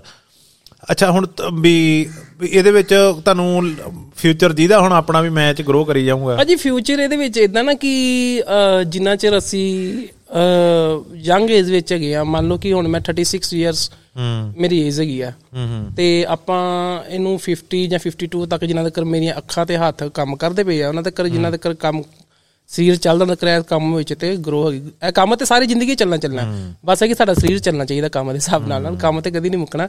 ਇਹ ਜਿੰਨਾ ਤੱਕ ਸਾਡਾ ਸਰੀਰ ਚੱਲਦਾ ਜਾਏਗਾ ਕੰਮ ਹੋਣਾ ਚਿਰ ਕਰੀ ਜਾਵਾਂਗੇ। ਉਸ ਤੋਂ ਬਾਅਦ ਫਿਰ ਦੇਖਾਂਗੇ। ਫਿਰ ਸੇਵਿੰਗ ਕੰਮ ਆਏਗੀ ਨਾ। ਇਹ ਚੱਕਰ ਹੈ। ਇਹ ਤਾਂ ਹੈ। ਨਹੀਂ ਨਹੀਂ ਤੇ ਬੇਟੀ ਕਿੰਨਵੀਂ ਕਲਾਸ ਚ ਹੁਣ? ਬੇਟੀ ਤੇ ਭਾਜੀ ਮੇਰੀ ਹੈਗੀ 5th ਸੌਰੀ 5 ਇਅਰ ਦੀ ਹੈਗੀ ਆ ਤੇ ਉਹ ਹਜੇ ਨਰਸਰੀ ਚ ਹੈਗੀ ਆ। ਨਰਸਰੀ ਦੇ ਵਿੱਚ। ਨਰਸਰੀ ਚ ਫਸਟ ਸਟੈਪ ਹੀ ਆਦਾ ਸਟੱਡੀ ਚ ਤੇ। ਆ ਹੁਣ ਤੁਸੀਂ ਦੱਸੇ ਆਗਰੇ ਜਾ ਰਹੇ ਹੈ ਹਾਂ ਆਖਰੇ ਬਸ ਫਾਈਨਲ ਹਾਂ ਫਾਈਨਲ ਇਹ ਤਾਂ ਡਨ ਹੈਗਾ। ਇਹ ਤੇ ਮੰਨ ਲਓ ਕਿ ਹੁਣ ਅਸੀਂ ਮਤਲਬ ਇੱਕ ਸੋਚ ਹੈਗੀ ਮੇਰੀ ਮੈਂ ਖੁਦ ਤੁਹਾਡੀ ਵੀਡੀਓ ਤਾਂ ਹੀ ਦੇਖਦਾ ਕਿਉਂਕਿ ਤੁਸੀਂ ਘੁੰਮਣ ਜਾਂਦੇ ਸੀ ਤੇ ਮੈਨੂੰ ਵੀ ਘੁੰਮਣ ਦਾ ਸ਼ੌਂਕ ਹੈਗਾ ਵਾ ਤਾਂ ਹੀ ਮੈਨੂੰ ਪਸੰਦ ਆਇਆ ਤੁਹਾਡੀ ਵੀਡੀਓ ਉਹ ਇਹ ਕਿ ਵੀ ਸਾਲ ਚ ਜੇ ਤੁਸੀਂ ਇੱਕ ਹਫਤਾ ਘੁੰਮਦੇ ਹੋ ਨਾ ਤੇ ਤੁਸੀਂ ਪੂਰਾ ਸਾਲ ਫਰੈਸ਼ ਰਹਿੰਦੇ ਹੋ। ਹੂੰ। ਤੇ ਮੇਰੀ ਸੋਚ ਇਹ ਵਾ ਵੀ ਜੇ ਤੁਹਾਡੇ ਕੋਲ ਕਿ ਮੈਂ ਹੁਣ ਜਿੱਦਾਂ ਮੈਂ ਆਪਣੇ ਆਪ ਨੂੰ ਸਮਝਦਾ ਵਾਂ ਕਿ ਮੈਂ ਐਜ਼ ਅ ਹੈਂਡੀਕੈਪ ਇੰਡੀਆ ਤੋਂ ਬਾਹਰ ਨਹੀਂ ਸਰਵਾਈਵ ਕਰ ਸਕਦਾ ਘੁੰਮਣ ਵਾਸਤੇ ਕਿ ਥੋੜੀ ਮੁਸ਼ਕਲ ਹੋਏਗੀ ਇੱਕ ਫਾਈਨੈਂਸ਼ਲੀ ਵੀ ਤੇ ਥੋੜੀ ਫਿਜ਼ੀਕਲੀ ਵੀ। ਠੀਕ ਹੈ ਨਾ? ਤੇ ਉਹਦੇ ਵਾਸਤੇ ਮੈਂ ਇੱਕ ਅਲਟਰਨੇਟਿਵ ਲੱਭਿਆ ਅਲਟਰਨੇਟਿਵ ਆ ਵੀ ਇੰਡੀਆ ਹੂੰ। ਇੰਡੀਆ ਵਿੱਚ ਤਕਰੀਬਨ ਮੇਰੇ ਖਿਆਲ ਚ 28 ਸਟੇਟਸ ਹੈਗੀਆਂ ਠੀਕ ਹੈ? ਤੇ ਆਪਾਂ 28 ਸਾਲ ਇੰਡੀਆ 'ਚ ਘੁੰਮ ਸਕਦੇ ਹਾਂ। ਐਵਰੀ ਈਅਰ ਵਨ ਸਟੇਟ ਹੂੰ ਠੀਕ ਹੈ ਨਾ? ਇੱਕ ਹਫਤਾ ਹਰ ਸਾਲ ਇੱਕ ਸਟੇਟ ਨੂੰ ਦੋ 28 ਸਾਲ ਤੁਹਾਡੇ ਬੰਨੇ। ਹੂੰ ਠੀਕ ਹੈ ਨਾ? ਮੰਨ ਲਓ ਕਿ ਮੈਂ ਪਿਛਲੇ ਸਾਲ ਗਿਆ ਸੀਗਾ ਅ, ਰਾਜਸਥਾਨ। ਹੂੰ ਠੀਕ ਹੈ ਨਾ? ਮੈਂ ਰਾਜਸਥਾਨ ਪਿਛਲੇ ਸਾਲ ਤਿੰਨ ਸ਼ਹਿਰ ਘੁੰਮ ਕੇ ਆਇਆ ਵਾਂ। ਅ, ਅ, ਉਦੈਪੁਰ ਜੈਪੁਰ ਤੇ ਅਜਮੇਰ। ਤੇ ਹਜੇ ਮੇਰਾ ਜੈਪੁਰ ਦਾ ਟੂਰ ਨਹੀਂ ਖਤਮ ਹੋਇਆ ਇੱਕ ਵਾਰੀ ਫਿਰ ਜਾਵਾਂਗੇ ਜੈਸਲਮੇਰ ਦੇਖਣਾ ਹੈਗਾ ਜੈਸਲਮੇਰ ਦਾ ਕਿਲਾ ਤੇ ਜੋਧਪੁਰ। ਤੇ ਉਸ ਤੋਂ ਬਾਅਦ ਹੁਣ ਯਾਰ ਕੀ ਜਿਹੜਾ ਮਾਰਚ 'ਚ ਜਾ ਰਿਹਾ ਤੇ ਮਾਰਚ ਵਿੱਚ ਹੁਣ ਜਾ ਰਿਹਾ ਮੈਂ ਆਪਣਾ ਆਗਰੇ ਤਾਜ ਮਹਿਲ ਦੇਖਣ ਤੇ ਉਸ ਤੋਂ ਬਾਅਦ ਜਾਵਾਂਗਾ ਦਿੱਲੀ। ਦਿੱਲੀ ਟੂਰ ਕਰਾਂਗੇ ਤੇ ਇਸ ਤੋਂ ਬਾਅਦ ਫਿਰ ਬਸ ਫਿਲਹਾਲ ਯਾਰ ਕੀ ਦੋ ਹੀ ਆ ਕਿਉਂਕਿ ਗਾਂ ਬੱਚੇ ਦੇ ਸਕੂਲ ਸਟਾਰਟ ਹੋਣੇ ਇੱਕ ਚੀਜ਼ ਕਰੈਕਸ਼ਨ ਕਰਦਾ। ਬਾਹਰ ਜਾਣ ਲਈ ਹਾਂ ਪੈਸੇ ਦੀ ਲੋੜ ਆ ਪਰ ਉੱਥੇ ਏਡੀ ਪ੍ਰੋਬਲਮ ਨਹੀਂ। ਬਾਹਰ ਜਿਹੜੀ ਦੁਨੀਆ ਨਾ ਹੂੰ। ਉਹ ਹਰੇਕ ਉਹਨਾਂ ਨੇ ਬਣਾਈਆਂ ਫੈਸਿਲਿਟੀਆਂ। ਫੈਸਿਲਿਟੀਆਂ ਦਿੱਤੀਆਂ ਵਾ ਵੀ ਹੁਣ ਸਾਡੇ ਵੀ ਰੈਸਟੋਰੈਂਟ ਆ ਨਾ। ਸਾਡੇ ਰੈਸਟੋਰੈਂਟ ਨੂੰ ਪਰਮਿਸ਼ਨ ਤਾਂ ਹੀ ਮਿਲਣੀ ਆ ਜੇ ਉਹ ਵੀਲ ਚੇਅਰ ਐਕਸੈਸਿਬਲ ਹੋਵੇ। ਬਿਲਕੁਲ। ਠੀਕ ਜੇ ਸਾਡੇ ਰੈਸਟੋਰੈਂਟ ਤੇ ਵੀਲ ਚੇਅਰ ਨਾਲ ਐਂਟਰੀ ਨਹੀਂ ਨਾ ਮਿਲ ਸਕਦੀ ਜੇ ਸਾਡੇ ਰੈਸਟੋਰੈਂਟ ਦੇ ਵਿੱਚ ਵੀਲ ਚੇਅਰ ਵਾਲਾ ਬੰਦਾ ਬਾਥਰੂਮ ਨਹੀਂ ਨਾ ਯੂਜ਼ ਕਰ ਸਕਦਾ ਟਾਇਲਟ ਹੂੰ। ਸਾਨੂੰ ਪਰਮਿਸ਼ਨ ਨਹੀਂ ਮਿਲਣੀ। ਓਕੇ ਕੋਈ ਵੀ ਬਿਜ਼ਨਸ ਆ ਉਹ ਇਹਨਾਂ ਤੇ ਹਰ ਇੱਕ ਮਾਈਂਡ ਦੇ ਵਿੱਚ ਇਹੀ ਹੁੰਦਾ ਕਿ ਵੀਲ ਚੇਅਰ ਵਾਲਾ ਬੰਦਾ ਇੱਥੇ ਜਾ ਹੀ ਸਕੇ। ਜਾਇ ਸਰ ਸੋ ਬਾਹਰ ਜੇ ਤੁਸੀਂ ਜਾਂਦੇ ਨਾ ਤੁਹਾਨੂੰ ਪ੍ਰੋਬਲਮ ਘੱਟ ਹੋਣੀ ਹੈ। ਈਵਨ ਤੁਸੀਂ ਪਹਾੜਾਂ ਤੇ ਵੀ ਜਾਣਾ ਨਾ ਜਿਹੜੀਆਂ ਚੱਲਦੀਆਂ ਨਾ ਕੇਬਲ ਕਾਰਾਂ ਉਹ ਵੀ ਉਹ ਵੀ ਉਹਦੇ ਵਿੱਚ ਵੀ ਕੰਪਲਸਰੀ ਹੈ ਕਿ ਵੀਲ ਚੇਅਰ ਵਾਲਾ ਹੋਣਾ ਚਾਹੀਦਾ ਜਗਾੜ। ਠੀਕ ਹੈ ਹੈ ਅੱਛਾ। ਠੀਕ ਹੈ। ਬਾਹਰ ਇਹਦੀ ਇਹਦੀ ਪਰੇਸ਼ਾਨੀ ਘੱਟ ਆ। ਤੁਸੀਂ ਜਿੱਥੇ ਜਾਓ ਜਾ ਸਕਦੇ ਆ ਹਾਂ। ਇੰਡੀਆ 'ਚ ਜ਼ਿਆਦਾ ਹੀ ਭਾਜੀ। ਹੈ? ਇੰਡੀਆ 'ਚ ਜ਼ਿਆਦਾ। ਹੈ। ਇੰਡੀਆ ਆਪਣੇ ਇੱਥੇ ਜ਼ਿਆਦਾ ਇਹ ਮਤਲਬ ਕਿ ਹੁਣ ਜਿੱਦਾਂ ਮੈਂ ਹੈਂਡੀਕੈਪ ਆ ਤੇ ਮੈਨੂੰ ਇਹ ਪ੍ਰੋਬਲਮਸ ਕਈ ਵਾਰੀ ਫੇਸ ਕਰਨੀਆਂ ਪੈਂਦੀਆਂ। ਮੈਂ ਮਤਲਬ ਹਾਂ ਮੈਂ ਯਾਰ ਵੀ ਉੱਥੇ ਘੱਟ ਆ ਪ੍ਰੋਬਲਮ ਆ ਇੱਥੇ ਜਿੱਦਾਂ ਹੁਣ ਮੈਂ ਮੰਨ ਲਓ ਕਿ ਆਗਰੇ ਜਾਣਾ ਵਾ ਹਨਾ? ਤੇ ਮੈਨੂੰ ਪਹਿਲੀ ਪ੍ਰੋਬਲਮ ਹੀ ਇੱਥੋਂ ਆਈ ਨਹੀਂ ਹੈ ਰੇਲਵੇ ਸਟੇਸ਼ਨ ਤੇ ਜਾ ਕੇ। ਹੂੰ। ਪਲੇਟਫਾਰਮ ਕ੍ਰੋਸ ਕਰਨ ਵਾਸਤੇ ਤਾਂ ਉਹਨਾਂ ਨੇ ਲਿਫਟਾਂ ਲਾਤੀਆਂ ਵਾ। ਹੂੰ। ਮਤਲਬ ਜਿਹੜੀ ਲਿਫਟ ਜਾਂਦੀ ਹੈ 1 ਨੰਬਰ ਤੋਂ 2 ਨੰਬਰ ਤੱਕ ਉਹ ਲਿਫਟ ਲੱਗ ਗਈ ਹੈ। ਬਟ ਪ੍ਰੋਬਲਮ ਜਿਹੜੀ ਫੇਸ ਕਰਨੀ ਪੈਂਦੀ ਉਹ ਪ੍ਰੋਬਲਮ ਫੇਸ ਕਰਨੀ ਪੈਂਦੀ ਆ ਟ੍ਰੇਨ ਵਿੱਚ ਚੜ੍ਹ ਲੱਗਿਆ। ਹੂੰ। ਟ੍ਰੇਨ ਚੜਨਾ ਉਹਦੇ ਵਿੱਚ ਆਪਣਾ ਆਪਣੀ ਸੀਟ ਤੱਕ ਪਹੁੰਚਣਾ ਤੇ ਸੈਕੰਡਲੀ ਜਿਹੜੀ ਸਭ ਤੋਂ ਵੱਡੀ ਪ੍ਰੋਬਲਮ ਹੈ ਜਿੱਦਾਂ ਹੁਣ ਅੰਮ੍ਰਿਤਸਰ ਤੋਂ ਆਗਰੇ ਦਾ ਡਿਸਟੈਂਸ ਜਿਹੜਾ ਹੈਗਾ ਵਾ ਉਹ ਤਕਰੀਬਨ 13 ਤੋਂ 14 ਘੰਟੇ ਦਾ ਡਿਸਟੈਂਸ ਹੈਗਾ। ਹੂੰ। 13 14 ਘੰਟੇ ਤੁਸੀਂ ਵਾਸ਼ਰੂਮ ਯੂਜ਼ ਕੀਤੇ ਬਗੈਰ ਨਹੀਂ ਰਹਿ ਸਕਦੇ। ਤੇ ਇੰਡੀਅਨ ਰੇਲਵੇਜ਼ ਦੀ ਜਿਹੜੀਆਂ ਹੈਗੀਆਂ ਟਾਇਲਟਸ ਉਹ ਛੋਟੇ ਛੋਟੀਆਂ ਵਾ ਜਿਹੜੀਆਂ ਮੇਨ ਹੈਂਡੀਕੈਪ ਵਾਸਤੇ ਟਾਇਲਟਸ ਉਹਨਾਂ ਨੇ ਬਣਾਈਆਂ ਹੋਈਆਂ ਵਾ। ਐ ਨਹੀਂ ਕਿ ਨਹੀਂ ਗਵਰਨਮੈਂਟ ਨੇ ਫੈਸਿਲਿਟੀ ਦਿੱਤੀ ਆ ਕਿ ਟ੍ਰੇਨ ਤੇ ਸਭ ਤੋਂ ਲਾਸਟ ਤੇ ਜਾਂ ਸਭ ਤੋਂ ਫਰੰਟ ਤੇ ਇੱਕ ਹੈਂਡੀਕੈਪ ਵਾਸਤੇ ਸਪੈਸ਼ਲ ਡੱਬਾ ਬਣਿਆ ਹੁੰਦਾ ਹੈ। ਓਕੇ। ਉਹਦੇ ਵਿੱਚ ਵੀਲਚੇਅਰ ਅੰਦਰ ਚਲ ਜਾਂਦੀ ਹੈ ਡੱਬੇ 'ਚ। ਬਟ ਉਹ ਇੰਡੀਅਨਸ ਜਿਹੜੇ ਨਾਰਮਲ ਪੀਪਲ ਜਿਹੜੇ ਜਰਨਲ ਡੱਬੇ 'ਚ ਜਾਂਦੇ ਨੇ ਜਦੋਂ ਜਰਨਲ ਵਿੱਚ ਰਸ਼ ਹੁੰਦਾ ਨਾ ਉਹ ਸਾਰੇ ਉਸ ਡੱਬੇ 'ਚ ਵੜ ਜਾਂਦੇ ਆ। ਤੇ ਉਹਦੇ ਵਿੱਚ ਹੈਂਡੀਕੈਪ ਘੱਟ ਤੇ ਨਾਰਮਲ ਪੀਪਲ ਜ਼ਿਆਦਾ ਹੁੰਦੇ ਆ ਤੇ ਉਹ ਹੈ- ਉਹ ਯੂਜ਼ੇਬਲ ਨਹੀਂ ਹੁੰਦੀ ਸਾਡੇ ਵਾਸਤੇ। ਧਿਆਨ ਰੱਖਿਆ ਕਰੋ ਭਾਈ ਇਹ ਵੀ ਹਨਾ ਵੀ ਤੁਹਾਨੂੰ ਪ੍ਰੋਬਲਮ ਦਾ ਪਤਾ ਲੱਗ ਗਿਆ। ਜੇ ਕੋਈ ਇਹ ਆਪਣੇ ਜੋ ਕੋਈ ਕੰਮ ਕਰਦਾ ਤੇ ਕੰਮ ਨਾ ਕੀਤਾ ਕਿ ਲੋਕਾਂ ਨੂੰ ਪ੍ਰੋਬਲਮ ਆਉਂਦੀ ਆ। ਦੂਸਰੀ ਗੱਲ ਇਹ ਵੀ ਇਹਦਾ ਬਾਹਰ ਦਾ ਮੈਂ ਤਾਂ ਚਾਹੁੰਦਾ ਰੱਬ ਤੁਹਾਨੂੰ ਪੈਸੇ ਵੱਲੋਂ ਵੀ ਇਹਨਾਂ ਵੀ ਕਾਬਲ ਕਰੇ ਕਿ ਤੁਸੀਂ ਬਾਹਰ ਜਾਓ। ਹਾਂਜੀ ਭਾਈ ਆਪਣਾ ਜਿਹੜਾ ਬਿਜ਼ਨਸ ਆ ਪਹਿਲੀ ਗੱਲ ਤੇ ਮੇਰੀ ਸਲਾਹ ਇਹੀ ਆ ਵੀ ਉਹ ਬਿਜ਼ਨਸ ਤੁਹਾਡਾ ਰਜਿਸਟਰਡ ਹੋਵੇ। ਹੂੰ। ਹੈਨਾ? ਉਹ ਆਪਣੇ ਕੰਮ ਨੂੰ ਰਜਿਸਟਰਡ ਕਰਾਓ ਉਹਦਾ ਅਕਾਊਂਟ ਖੁਲਾਓ ਆਪਣੀ ਹਰ ਸਾਲ ਆਈਟੀਆਰ ਭਰੋ ਹੈਨਾ? ਇਹ ਸਾਰੇ ਕੰਮ ਕਰੋ। ਤੇ ਥੋੜੀ ਬਹੁਤ ਸੇਵਿੰਗ ਕਰੋ ਹਰ ਸਾਲ। ਮਹਾਰਾਜ ਸਭ ਵੀਜ਼ੇ ਮਿਲ ਜਾਂਦੇ ਯੂਰਪ ਯੂਰਪ ਦਾ ਵੀ ਭਾਵੇਂ ਲੈਣਾ ਹੋਇਆ ਕਿਸ ਦਿਨ ਮਿਲ ਜਾਊਗਾ ਉਹ ਕੋਈ ਚੱਕਰ ਨਹੀਂ ਠੀਕ। ਤੁਸੀਂ ਜਿਹੜੀ ਸਵਿਟਜ਼ਰਲੈਂਡ ਮੇਰੀਆਂ ਵੀਡੀਓ 'ਚ ਵੇਖਿਆ ਰੱਬ ਕਰੇ ਤੁਸੀਂ ਆਪ ਵੀ ਉਹ ਜਾ ਕੇ ਵੇਖੋ ਹਨਾ? ਤੇ ਪੋਸੀਬਲ ਆ ਇਹ ਨਹੀਂ ਕੋਈ ਚੀਜ਼ ਨਹੀਂ ਨਹੀਂ ਐਵੇਂ ਹੀ ਕੋਈ ਆਪਾਂ ਕੋਈ ਪਰੀਆਂ ਦੀਆਂ ਗੱਲਾਂ ਨਹੀਂ ਕਰਨ ਡਿਆ ਵੀ ਜਿਹੜੀਆਂ ਐਗਜ਼ਿਸਟ ਨਹੀਂ ਕਰਦੀਆਂ। ਇਹ ਚੀਜ਼ਾਂ ਪੋਸੀਬਲ ਆ ਹਾਂ ਹਾਂ। ਪੋਸੀਬਲ ਤਾਂ ਹੈ ਭਾਜੀ ਪੋਸੀਬਲ ਤਾਂ ਹੈ ਬਸ ਇਹੀ ਆ ਵੀ ਬੰਦੇ ਨੂੰ ਹੁੰਦਾ ਕਿ ਚਲ ਠੀਕ ਹੈ ਹਜੇ ਆਪਾਂ ਉਸ ਲੈਵਲ ਤੱਕ ਨਹੀਂ ਪਹੁੰਚੇ ਵੀ ਬੰਦੇ ਨੇ ਇੱਕ ਸੋਚ ਲੈਂਦੀ ਕਈ ਸੋਚਾਂ ਹੁੰਦੀਆਂ ਜਿੱਦਾਂ ਆਪਣਾ ਫਾਈਨੈਂਸ਼ੀਅਲੀ ਵੀ ਸਟਰੋਂਗ ਹੋਣਾ ਹਜੇ ਬੱਚਾ ਜੋ ਨਾ ਬੱਚੇ ਵੀ ਅਸੀਂ ਇੱਕ ਪੇਰੈਂਟਸ ਵੀ ਗਏ ਆ ਤੇ ਸਾਡੀ ਜ਼ਿੰਮੇਵਾਰੀਆਂ ਘੁੰਮਣ ਦੇ ਨਾਲ ਨਾਲ ਬੱਚਿਆਂ ਨੂੰ ਉਹਨਾਂ ਦਾ ਬੈਸਟ ਫਿਊਚਰ ਦੇਣਾ ਵੀ ਗਿਆ ਵਾ। ਤੇ ਬੱਚੇ ਨੂੰ ਬੈਸਟ ਫਿਊਚਰ ਵੀ ਦਵਾਂਗੇ ਬੱਚੇ ਵਾਸਤੇ ਅਗਲੀ ਪ੍ਰੀਪੇਅਰ ਵੀ ਕਰਨੀ ਪਏਗੀ ਵੀ ਬੱਚਾ ਜੇ ਮੰਨ ਲਓ ਪਲੱਸ 2 ਤੱਕ ਉਹਨੂੰ ਕਰਕੇ ਨਹੀਂ ਛੱਡ ਸਕਦੇ ਆਪਾਂ ਨੂੰ। ਉਹਦੇ ਪਲੱਸ 2 ਤੋਂ ਬਾਅਦ ਜਿਹੜੇ ਉਹਨੇ ਜੋ ਸਟੱਡੀ ਕਰਨੀ ਉਹਦੇ ਵਾਸਤੇ ਹਾਂ ਵੀ ਆਪਾਂ ਉਹਨਾਂ ਕ ਉਨੀ ਕ ਸਾਡੇ ਕੋਲ ਸੇਵਿੰਗ ਹੋਣੀ ਚਾਹੀਦੀ ਜਿੰਨੀ ਤੁਸੀਂ ਪਲੱਸ 1 ਨਰਸਰੀ ਤੋਂ ਲੈ ਕੇ ਪਲੱਸ 2 ਤੱਕ ਜਿੰਨੇ ਪੈਸੇ ਖਰਚੇ ਕੀਤੇ ਨਾ ਉਹਦੇ ਨਾਲੋਂ ਵੱਧ ਪੈਸੇ ਤੁਹਾਡੇ ਕੋਲ ਹੋਣੇ ਚਾਹੀਦੇ ਉਹਨੂੰ ਅੱਗੋਂ ਪੜਾਉਣ ਵਾਸਤੇ। ਪੜਾਉਣ ਵਾਸਤੇ। ਤਾਂ ਹੀ ਬੱਚਾ ਸਕਸੈਸ ਹੋਏਗਾ ਨਾ। ਹਾਂ ਨਹੀਂ ਨਹੀਂ ਉਹ ਤਾਂ ਮੈਂ ਸਮਝਦਾ ਖਰਚੇ ਤੇ ਪੈਰ ਦਰ ਪੈਰ ਹੈਗੇ। ਇਹ ਖਰਚਿਆਂ 'ਚ ਗੱਲ ਚੇਤੇ ਆ ਗਈ ਮੈਨੂੰ ਬੜੀ ਵਧੀਆ ਲੱਗੀ ਵੀ ਇਵਨ ਹੁਣ ਮੈਂ ਵੀ ਅੱਜ ਕੱਲ ਭੰਡਦਾ ਹੀ ਹਨਾ ਵੀ ਯਾਰ ਆਮ ਆਦਮੀ ਪਾਰਟੀ ਠੀਕ ਆ ਕਈ ਕੰਮ ਕਰ ਵੀ ਰਹੀ ਆ ਪਰ ਮੈਨੂੰ ਲੱਗਦਾ ਹੁੰਦਾ ਵੀ ਵੀ ਭਗਵੰਤ ਮਾਨ ਆਪਣੇ ਆਪ ਨੂੰ ਜਿੱਦਾਂ ਮੋਦੀ ਖਰਚਾ ਕਰ ਰਿਹਾ ਉਹੋ ਜਿਹਾ ਭਗਵੰਤ ਮਾਨ ਖਰਚਾ ਕਰ ਰਿਹਾ ਆਪਣੀ ਬ੍ਰਾਂਡਿੰਗ ਕਰਨ ਵਾਸਤੇ। ਉਹ ਨਹੀਂ ਕਰਨਾ ਚਾਹੀਦਾ। ਪਰ ਕਿਤੇ ਨਾ ਕਿਤੇ ਜਿਹੜਾ ਬਿਜਲੀ ਮਾਫ ਦੀ ਤੁਸੀਂ ਵੀ ਗੱਲ ਕੀਤੀ ਕਿ ਬੜੀ ਤਗੜੀ ਰਿਲੀਫ ਆ ਹਨਾ? ਰਿਲੀਫ ਹੈ ਭਾਈ। ਵੀ ਅਸੀਂ ਆ ਜਾਨੀ ਕਿ ਜਿਹੜੇ ਵੱਡੇ ਪਰਿਵਾਰ ਆ ਉਹ ਚੀਜ਼ ਨੂੰ ਨਹੀਂ ਰਿਅਲਾਈਜ਼ ਕਰਦੇ ਜਿਨ੍ਹਾਂ ਦੀ ਖੇਤੀਬਾੜੀ ਵੱਡੀ ਆ ਜਾਂ ਹੋਰ ਬਿਜ਼ਨਸ ਵਗੈਰਾ ਉਹਨਾਂ ਵਾਸਤੇ ਉਹਨਾਂ ਨੂੰ ਲੱਗਦਾ ਵੀ ਇਹ ਇਹ ਕੋਈ ਸਾਨੂੰ ਫੈਸਿਲਿਟੀ ਨਹੀਂ ਮਿਲੀ। ਪਰ ਜਿਹੜੇ ਪਰਿਵਾਰ ਦਾ ਬਜਟ ਟਾਈਟ ਰਹਿੰਦਾ ਨਾ ਉਹਨਾਂ ਵਾਸਤੇ ਬੜੀ ਰਿਲੀਫ ਆ। ਤੁਸੀਂ ਖੁਦ ਦੱਸਿਆ ਕਿ ਭਾਈ ਮੈਂ ਸੀਰੀਅਸਲੀ ਗੱਲ ਦੱਸਣ ਦਿਆਂ ਵਾਂ ਵੀ ਜਿੱਦਾਂ ਦੀ ਹੁਣ ਮੈਂ ਇਸ ਗੱਲੋਂ ਅਹ, ਜੋ ਸੱਚ ਉਹ ਸੱਚ ਹੀ ਆ ਕਿ ਜਦੋਂ ਪਿੱਛੇ ਚੰਨੀ ਗਵਰਨਮੈਂਟਸ ਸੀਗੀ ਉਦੋਂ ਚਲੋ ਮੇਰੇ ਮਾਫ ਤਾਂ ਨਹੀਂ ਹੋਏ ਸੀ ਬਿੱਲ ਬਟ ਠੀਕ ਆ ਉਦੋਂ ਲੋ ਹੋ ਗਏ ਸੀ। ਰੇਟ ਘਟਾਏ ਸੀ ਤੇ ਸਾਡੇ ਰੇਟ ਵੀ ਘਟ ਆਏ ਸੀ। ਮੰਨ ਲਓ ਕਿ ਮੇਰਾ ਨਾਰਮਲ ਰੇਟ 4-5000 ਰੁਪਏ ਬਿੱਲ ਆਂਦਾ ਸੀਗਾ। 2 ਮਹੀਨਿਆਂ ਦੇ ਪੀਰੀਅਡ ਹੈਗਾ ਸੀਗਾ 4-5000 ਰੁਪਏ ਬਿੱਲ ਆਉਂਦਾ ਹੁੰਦਾ। ਹੂੰ। ਤੇ ਆਪਣਾ ਉਹ ਫਿਰ ਚੰਨੀ ਗਵਰਨਮੈਂਟਸ ਦੇ ਵੇਲੇ ਸਾਡੇ ਆਏ ਸੀਗੇ। ਮਤਲਬ ਅੱਧੇ ਲਾ ਲਓ 2000 ਰੁਪਏ ਰਹਿ ਗਏ 1800 2000 ਤੱਕ ਆ ਗਏ ਸੀਗੇ। ਬਟ ਉਹ ਤਕਰੀਬਨ 3-4 ਮਹੀਨੇ ਚੱਲੇ ਉਸ ਤੋਂ ਬਾਅਦ ਮਾਨ ਭਗਵੰਤ ਮਾਨ ਦੀ ਸਰਕਾਰ ਆ ਗਈ। ਤੇ ਇਹਨਾਂ ਨੇ ਚਲੋ ਪਹਿਲੇ 2 ਮਹੀਨੇ ਜਿਹੜੇ ਇਹਨਾਂ ਦੇ ਬਿੱਲ ਨਹੀਂ ਸੀ ਮਾਫ ਕੀਤੇ ਉਦੋਂ ਤੱਕ ਸਾਡੇ ਮਤਲਬ ਉਹੀ ਇੱਕ ਵਾਰੀ ਇੱਕ ਬਿੱਲ ਆਇਆ ਸੀ ਵਿੱਚ 2000 ਰੁਪਏ ਦਾ ਸ਼ਾਇਦ ਮੇਬੀ ਜਿਹੜਾ ਚੰਨੀ ਵੱਲੋਂ ਪਾਸ ਕੀਤਾ ਸੀ ਜ਼ੀਰੋ ਰੇਟ ਤੇ। ਤੇ ਬਟ ਜੂਨ ਚ ਮੇਰੇ ਖਿਆਲ ਚ ਇਹਨਾਂ ਨੇ ਕਰਤਾ ਸੀ ਕਿ ਮਾਫ ਬਿਜਲੀ। ਉਸ ਤੋਂ ਬਾਅਦ ਫਿਰ ਜਦੋਂ ਦੀ ਮਾਫ ਕੀਤੀ ਉਸ ਤੋਂ ਬਾਅਦ ਸਾਰੇ ਬਿੱਲ ਅੱਜ ਤੱਕ ਟਿਲ ਅੱਜ ਤੱਕ ਜ਼ੀਰੋ ਹੀ ਆ ਰਹੇ ਹਜੇ ਤੱਕ ਤੇ। ਤੇ ਇਹ ਬੜੀ ਵੱਡੀ ਰਿਲੀਫ ਹੈਗੀ ਆ। ਮਤਲਬ ਕਿ ਠੀਕ ਹੈ ਕਿ ਸਾਨੂੰ ਇਦਾਂ ਲੱਗਦਾ ਕਿ ਸਾਡੇ ਹੁਣ ਨਾ ਦਿਮਾਗ ਤੇ ਇੱਕ ਬੋਝ ਨਹੀਂ ਹੋ ਕਿ ਬਿੱਲ ਵੀ ਆਉਣ ਵਾਲਾ ਬਿੱਲ ਤਾਰਨਾ ਹੀ। ਨਹੀਂ ਨਹੀਂ ਇਹ ਇਹ- ਥੋੜਾ ਇੱਕ ਮੱਧਮ ਪਰਿਵਾਰ ਵਾਸਤੇ ਹੁਣ 2-3000 ਜਿਹੜਾ ਸੇਵ ਹੋਣ ਡਿਆ ਬੰਦਾ ਬੱਚੇ ਦੇ ਪੜ੍ਹਾਈ ਤੇ ਜਾਂ ਇਹ ਹਾਂ ਇਹ ਮੈਟਰ ਕਰਦੀਆਂ ਚੀਜ਼ਾਂ ਥੋੜੀ ਥੋੜੀਆਂ ਪਰ ਕਈ ਕਹਿੰਦੇ ਆ ਵੀ ਮਤਲਬ ਉਹ ਤੁਹਾਡੇ ਬਿੱਲ ਮਾਫ ਕਰਕੇ ਤੁਹਾਡੀ ਦੂਜੀ ਚੀਜ਼ਾਂ ਮਹਿੰਗੀਆਂ ਕਰ ਦਿੰਦੇ ਆ ਤੇ ਉਹਦੇ ਨਾਲ ਤੁਹਾਨੂੰ ਕੀ ਬੈਨੀਫਿਟ ਹੁੰਦਾ। ਬਟ ਸਾਨੂੰ ਲੱਗਦਾ ਵਾ ਕਿ ਠੀਕ ਹੈ ਯਾਰ ਜੇ ਮਹਿੰਗੀਆਂ ਹੁੰਦੀਆਂ ਵਾ ਤੇ ਉਹ ਠੀਕ ਹੈ ਚੱਲਦਾ ਰਹਿੰਦਾ ਪਰ ਇੱਕ ਮਤਲਬ ਕਿ ਸਿਸਟਮ ਹੈਗਾ ਨਾ ਕਿ ਜਿੱਦਾਂ ਤੁਹਾਡੇ ਖਰਚੇ ਵੱਜੇ ਹੁੰਦੇ ਕਿ ਇੰਨੀ ਤਰੀਕ ਨੂੰ ਤੁਸੀਂ ਬਿੱਲ ਵੀ ਤਾਰਨਾ ਸਿਲੰਡਰ ਭਰਾਉਣਾ ਵਾ ਬੱਚੇ ਦੀ ਫੀਸ ਦੇਣੀ ਆ ਟੈਲੀਫੋਨ ਦਾ ਬਿੱਲ ਤਾਰਨਾ ਉਹਦੇ ਵਿੱਚੋਂ ਬਿਜਲੀ ਦਾ ਬਿੱਲ ਜ਼ੀਰੋ ਹੋ ਗਿਆ ਨਾ ਉਹ ਉਹ ਉਹ ਉਹ ਥੋੜਾ ਸਕੂਨ ਦਿੰਦਾ ਵਾ ਦੂਜੀਆਂ ਚੀਜ਼ਾਂ ਨਾਲੋਂ। ਭਾਵੇਂ ਬੇਸ਼ੱਕ ਦੂਜੀਆਂ ਚੀਜ਼ਾਂ ਮਤਲਬ 5-5 10-10 ਰੁਪਏ ਮਹਿੰਗੀਆਂ ਹੋਣਗੀਆਂ ਹੁਣ ਪਰ ਉਹ ਸਾਨੂੰ ਫਿਰ ਜਦੋਂ ਬਿਜਲੀ ਬਿੱਲ ਜ਼ੀਰੋ ਹੁੰਦਾ ਤੇ ਉਹਦਾ ਥੋੜਾ ਬੈਨੀਫਿਟ ਮਿਲਦਾ ਹੈ। ਹੂੰ। ਨਹੀਂ ਆਹੋ ਚਲੋ ਆਪਾਂ ਮੰਨ ਲਈਏ ਵੀ ਪੈਟਰੋਲ ਦਾ ਖਰਚਾ ਵਾਜੂਗਾ ਜਾਂ ਉਹ ਵਾਜੂਗਾ ਸ਼ਾਇਦ ਮੇਬੀ ਜਿਹੜਾ ਇੱਕ ਮੱਧਮ ਪਰਿਵਾਰ ਆ ਜਾਂ ਗਰੀਬ ਪਰਿਵਾਰ ਆ ਉਹਨੇ ਉਹਨਾਂ ਪੈਟਰੋਲ ਜਾਂ ਉਹੜੀਆਂ ਚੀਜ਼ਾਂ ਇੰਨੀਆਂ ਯੂਜ਼ ਕਰਨੀਆਂ ਹੀ ਨਾ ਹੁਣ ਜਿਹਦੇ ਰੇਟ ਹੋਰ ਵੱਧਦੇ ਆ ਉਧਰਲੀ ਸਾਈਡ ਹਨਾ? ਉਹ ਤੇ ਹੈ ਭਾਜੀ। ਹਾਂ।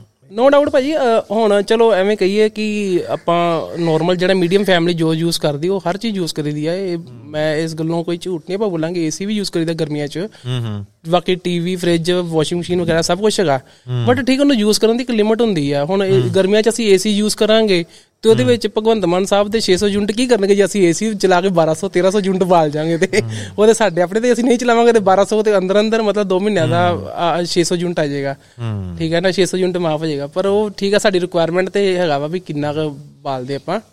ਠੀਕ ਹੈ ਠੀਕ ਇਹ ਸਿਸਟਮ ਹੈ ਨਾ। ਲੇਟੈਸਟ ਫਿਲਮ ਕਿਹੜੀ ਵੇਖੀ ਕੋਈ? ਲੇਟੈਸਟ ਫਿਲਮ ਕਿਹੜੀ ਦੇਖੀ ਹੋਗੀ ਮੈਂ? ਯਾਦ ਨਹੀਂ ਆਉਂਦਾ। ਦੇਖੀ ਪਰ ਮੈਂ ਪੰਜਾਬੀ ਆ। ਨਹੀਂ ਜ਼ਿਆਦਾ ਟਾਈਮ ਹੋ ਗਿਆ। ਨਹੀਂ ਥੋੜੇ ਦਿਨ ਹੀ ਹੋਏ ਹਨੀਮੂਨ ਦੇਖੀ ਸੀਗੀ ਗਿੱਪੀ ਗਰੇਵਾਲ ਦੀ। ਉਹ ਕਿੱਦਾਂ ਦੀ ਆ? ਉਹ ਠੀਕ ਹੈ ਭਾਜੀ ਉਹ ਇੱਕ ਮਤਲਬ ਇਦਾਂ ਹੀ ਕਿ ਇੱਕ ਪੜ੍ਹੇ ਲਿਖੇ ਕਪਲਸ ਹੈਗੇ ਆ ਗਿੱਪੀ ਗਰੇਵਾਲ ਤੇ ਉਹਦੀ ਵਾਈਫ ਹੁੰਦੇ ਆ। ਤੇ ਉਹਨਾਂ ਦੀ ਜਿਹੜੀ ਫੈਮਿਲੀ ਹੁੰਦੀ ਆ ਹੈਗੀ ਤੇ ਟੋਟਲ ਕੁੱਲ ਮਿਲਾ ਕੇ ਕਾਮੇਡੀ ਫਿਲਮ ਹੀ ਆ ਵੀ ਉਹਦੇ ਫੈਮਿਲੀ ਨੂੰ ਹਨੀਮੂਨ ਦਾ ਨਹੀਂ ਪਤਾ ਹੁੰਦਾ ਵੀ ਕਿਦਾਂ ਇਹਦਾ ਮਤਲਬ ਕੀ ਹਨੀਮੂਨ ਦਾ ਉਹ ਸਾਰੇ ਹਨੀਮੂਨ ਉਹਦੇ ਮਗਰ ਪੈ ਜਾਂਦੇ ਆ।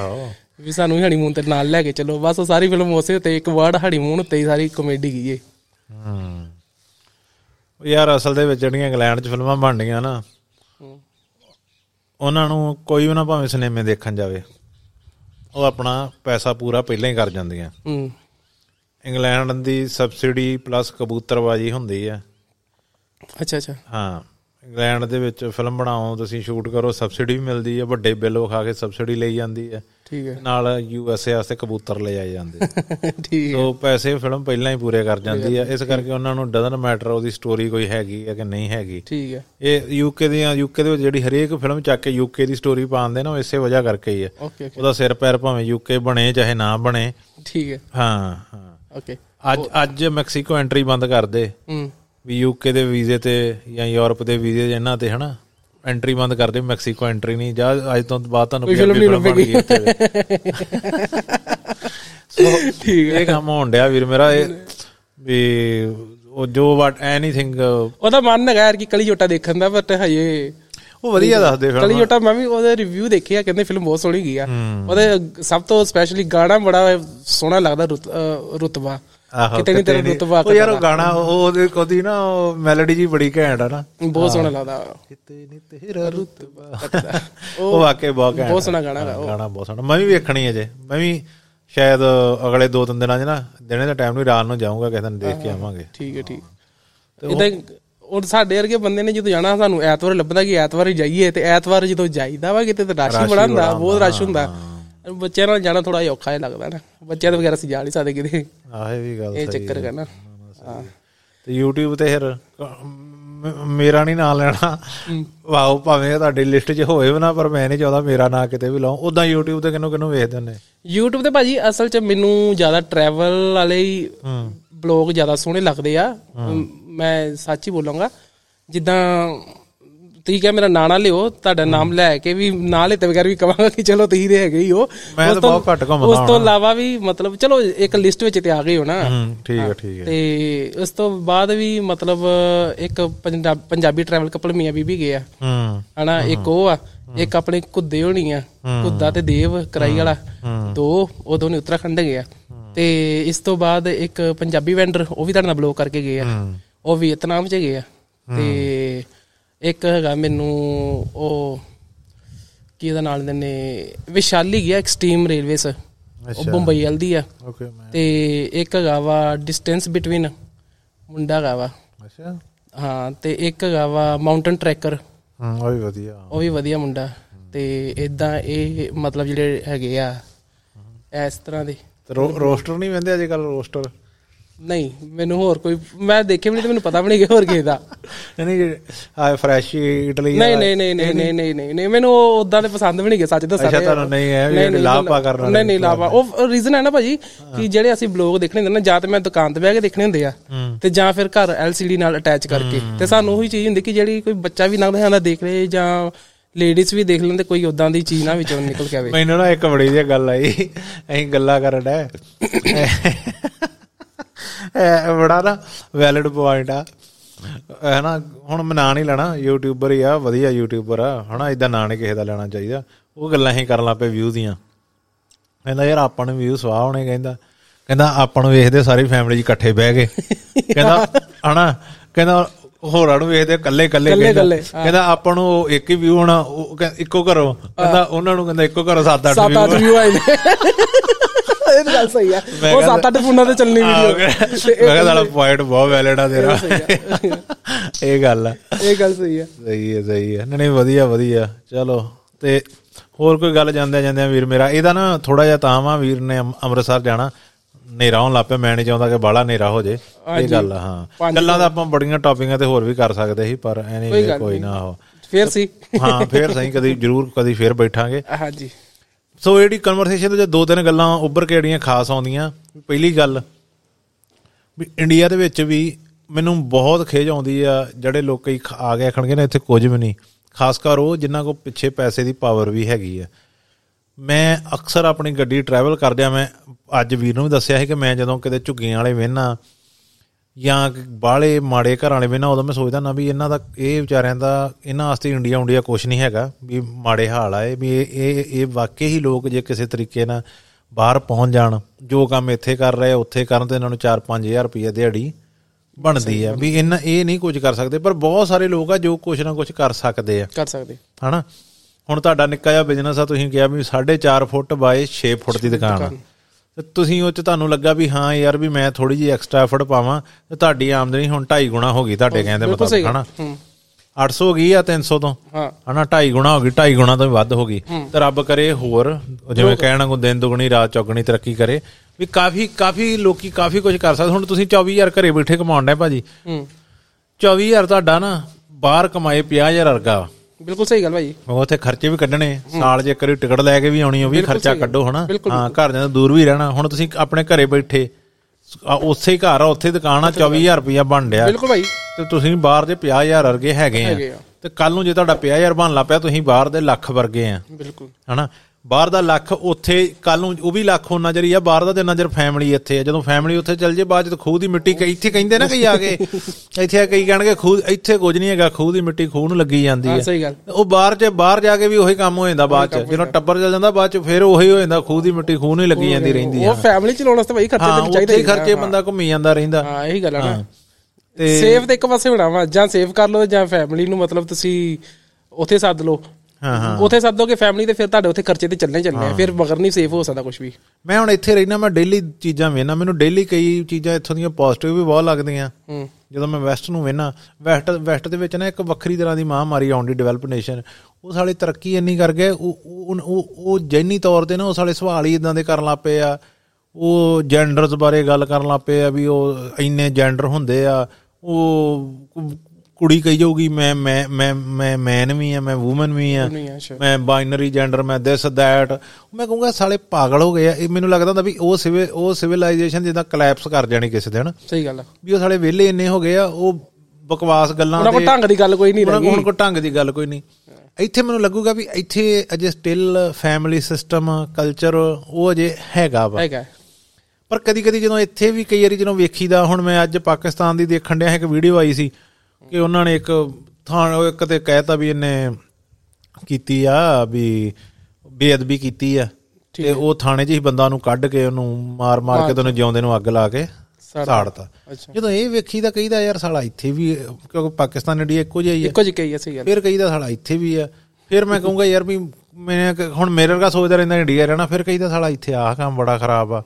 ਫਿਰ ਕਹੀਦਾ ਵੀ ਸਾਬੀ ਸਿੰਘਾ ਜੇ ਬਾਹਲਾ ਦੂਰ ਦਾ ਸੋਚੀ ਜਾਵੇਂਗਾ ਨਾ ਤਾਂ ਗੱਲ ਤਾਂ ਨਹੀਂ ਹਨਾ ਵੀ ਸੇਫ ਤਾਂ ਮੈਨੂੰ ਨਹੀਂ ਲੱਗਦਾ ਵੀ ਦੁਨੀਆ ਕਿਤੇ ਵੀ ਇੱਕ ਇੱਕੋ ਥਾਂ ਸੇਫ ਹੈਗੀ ਆ।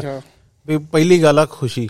ਭਾਜੀ ਮੈਂ ਸੱਚੀ ਗੱਲ ਆਨਾ ਮੇਰੇ ਤੇ ਗੱਲ ਆ ਗਈ ਮੁੜ ਘੁੜ ਕੇ ਮੈਨੂੰ ਕਦੀ 10 ਘੰਟੇ 12 ਘੰਟੇ ਦੀ ਨੀਂਦ ਹੀ ਨਹੀਂ ਆਈ ਬਾਹਰ। ਅੱਛਾ ਠੀਕ ਹੈ ਸੌਂ ਲੱਗੇ ਇੱਥੇ ਮੈਂ 10 ਘੰਟੇ ਵੀ ਸੌਂ ਜਾਣਾ ਹਾਂ ਬੜਾ ਰਿਲੈਕਸ ਸਟ੍ਰੈਸ ਵਾਲੀ ਨਹੀਂ ਆਉਂਦੀ ਇੱਥੇ ਨੀਂਦ। ਰਿਲੈਕਸ ਹੋ ਕੇ ਸੁੱਟਦੇ। ਅੱਜ ਹੀ ਮੈਂ ਨਾ ਵੇਲੋ ਕੁਦਰਤ ਕਿਦਾਂ ਦੀ ਚੀਜ਼ ਆ ਮੈਂ ਨਾ ਅੱਜ ਹੀ ਮੈਂ ਕੱਲ ਦੋ ਕੁ ਦਿਨ ਹੋ ਗਏ ਮੈਂ ਇਹ ਚੀਜ਼ ਸੋਚਣ ਡਿਆ ਮੈਂ ਇਹੋ ਹੀ। ਮੈਂ ਕਿਹਾ ਯਾਰ ਇੱਥੇ ਸਾਲੀ ਨੀਂਦ ਬੜੀ ਵਧੀਆ ਆਉਂਦੀ ਹਾਂ। ਤੇ ਉਹ ਅੱਜ ਮੈਂ ਉੱਠਿਆ ਤੇ ਮੈਂ ਟਵਿੱਟਰ ਖੋਲਣ ਡਿਆ ਤੇ ਟਵਿੱਟਰ ਉੱਤੇ ਲਿਖਿਆ ਸੀ ਉੱਤੇ ਇੱਕ ਫੈਕਟ ਜਿਹਾ ਲਿਖਿਆ ਸੀ ਕਿ ਜੇ ਬੰਦੇ ਨੂੰ ਕੋਈ ਸਟ੍ਰੈਸ ਨਾ ਨਾ ਹੋਵੇ। ਤੇ ਇੱਕ ਨਾਰਮਲ ਬੰਦਾ ਡੇਲੀ 10 ਘੰਟੇ ਸੌਵੇ। ਹੋ ਸਕਦਾ ਸੌਂ ਸਕਦਾ। ਵੀ ਪਾਸੇ ਪਾਸੇ ਮਾਰਨ ਵਾਲੀ ਨੀਂਦ ਨਹੀਂ। ਵੀ ਇੱਕ ਨੀਂਦ। ਹਾਂ ਇੱਕ ਚੈਨ ਦੀ ਨੀਂਦ। ਜੇ ਬੰਦੇ ਨੂੰ ਸਟ੍ਰੈਸ ਨਾ ਹੋਵੇ ਤਾਂ ਮੈਂ ਸੋਚਿਆ ਮੈਂ ਕਿਹਾ ਯਾਰ ਇਹ ਫੈਕਟ ਆ ਸਾਲਾ। ਇਹ ਵਾਕਈ ਸਹੀ ਫੈਕਟ ਸਹੀ ਆ ਫੈਕਟ ਆ। ਵੀ ਉੱਥੇ ਸਾਲੀ ਨਹੀਂ ਆਉਂਦੀ। ਉੱਥੇ ਸਵੇਰੇ ਉੱਠੋ ਭੱਜੋ ਦਿਸ ਦੈਟ ਵੀ ਇੰਡੀਆ ਦੇ ਵਿੱਚ ਪੋਜ਼ਿਟਿਵ ਗੱਲਾਂ ਵੀ ਬਹੁਤ ਆ। ਤੇ ਤੂੰ ਵੀਰ ਮੇਰਾ ਸਹੀ ਡਿਸੀਜਨ ਲਿਆ ਨਜ਼ਾਰੇ ਲੈ। ਰੱਬ ਤੇਰਾ ਬਿਜ਼ਨਸ ਇੱਥੇ ਹੀ ਦੋ ਗੁਣਾ ਚਾਰ ਗੁਣਾ ਕਰੇ। ਤੇਰੀ ਫੈਮਿਲੀ ਨੂੰ ਹਰੇਕ ਸੁੱਖ ਸੁਵਿਧਾਵਾਂ ਮਿਲਣ। ਭਾਜੀ ਇੱਕ ਚੀਜ਼ ਮੈਂ ਐਡ ਕਰੂੰਗਾ ਵੀ ਜਿੱਦਾਂ ਤੁਹਾਨੂੰ ਮੈਂ ਦੱਸਿਆ ਨਾ ਕਿ ਮੈਂ ਘੁੰਮਣ ਦਾ ਬੜਾ ਸ਼ੌਕੀਨ ਵਾਂ। ਤੇ ਇਹ ਘੁੰਮਣ ਦੀ ਜਿਹੜੀ ਮੈਨੂੰ ਆਦਤ ਆ ਨਾ ਆ ਆਦਤ ਮੈਨੂੰ ਪਾਈ ਸੀ ਮੇਰੇ ਭਰਾ ਨੇ ਛੋਟੇ ਨੇ। ਜਿਹੜਾ ਹੁਣ ਇੰਡੀਆ ਤੋਂ ਬਾਹਰ ਵਾ ਉਹ ਫਸਟ ਟਾਈਮ 2011 ਚ ਮਨਸੂਰੀ ਗਿਆ ਸੀ ਘੁੰਮਣ ਆਪਣੇ ਫਰੈਂਡਸ ਨਾਲ। ਤੇ ਉਦੋਂ ਉਹਨੇ ਆਪਣੇ ਫਰੈਂਡਸ ਉਹਦੇ ਫਰੈਂਡਸ ਨੂੰ ਫੋਰਸ ਕਰਦੇ ਕਿ ਸਾਡੇ ਨਾਲ ਘੁੰਮਣ ਚੱਲ। ਨਵੀਂ ਨਵੀਂ ਯੰਗ ਏਜ ਹੁੰਦੀ ਆ ਕਹਿੰਦੇ ਵੀ ਚਲੋ ਚੱਲੀਏ ਘਰੇ ਘਰਦਿਆਂ ਤੋਂ ਬਾਹਰ ਚੱਲੀਏ। ਵੀ ਘਰਦਿਆਂ ਤੋਂ ਇਕੱਲੇ ਚੱਲੀਏ।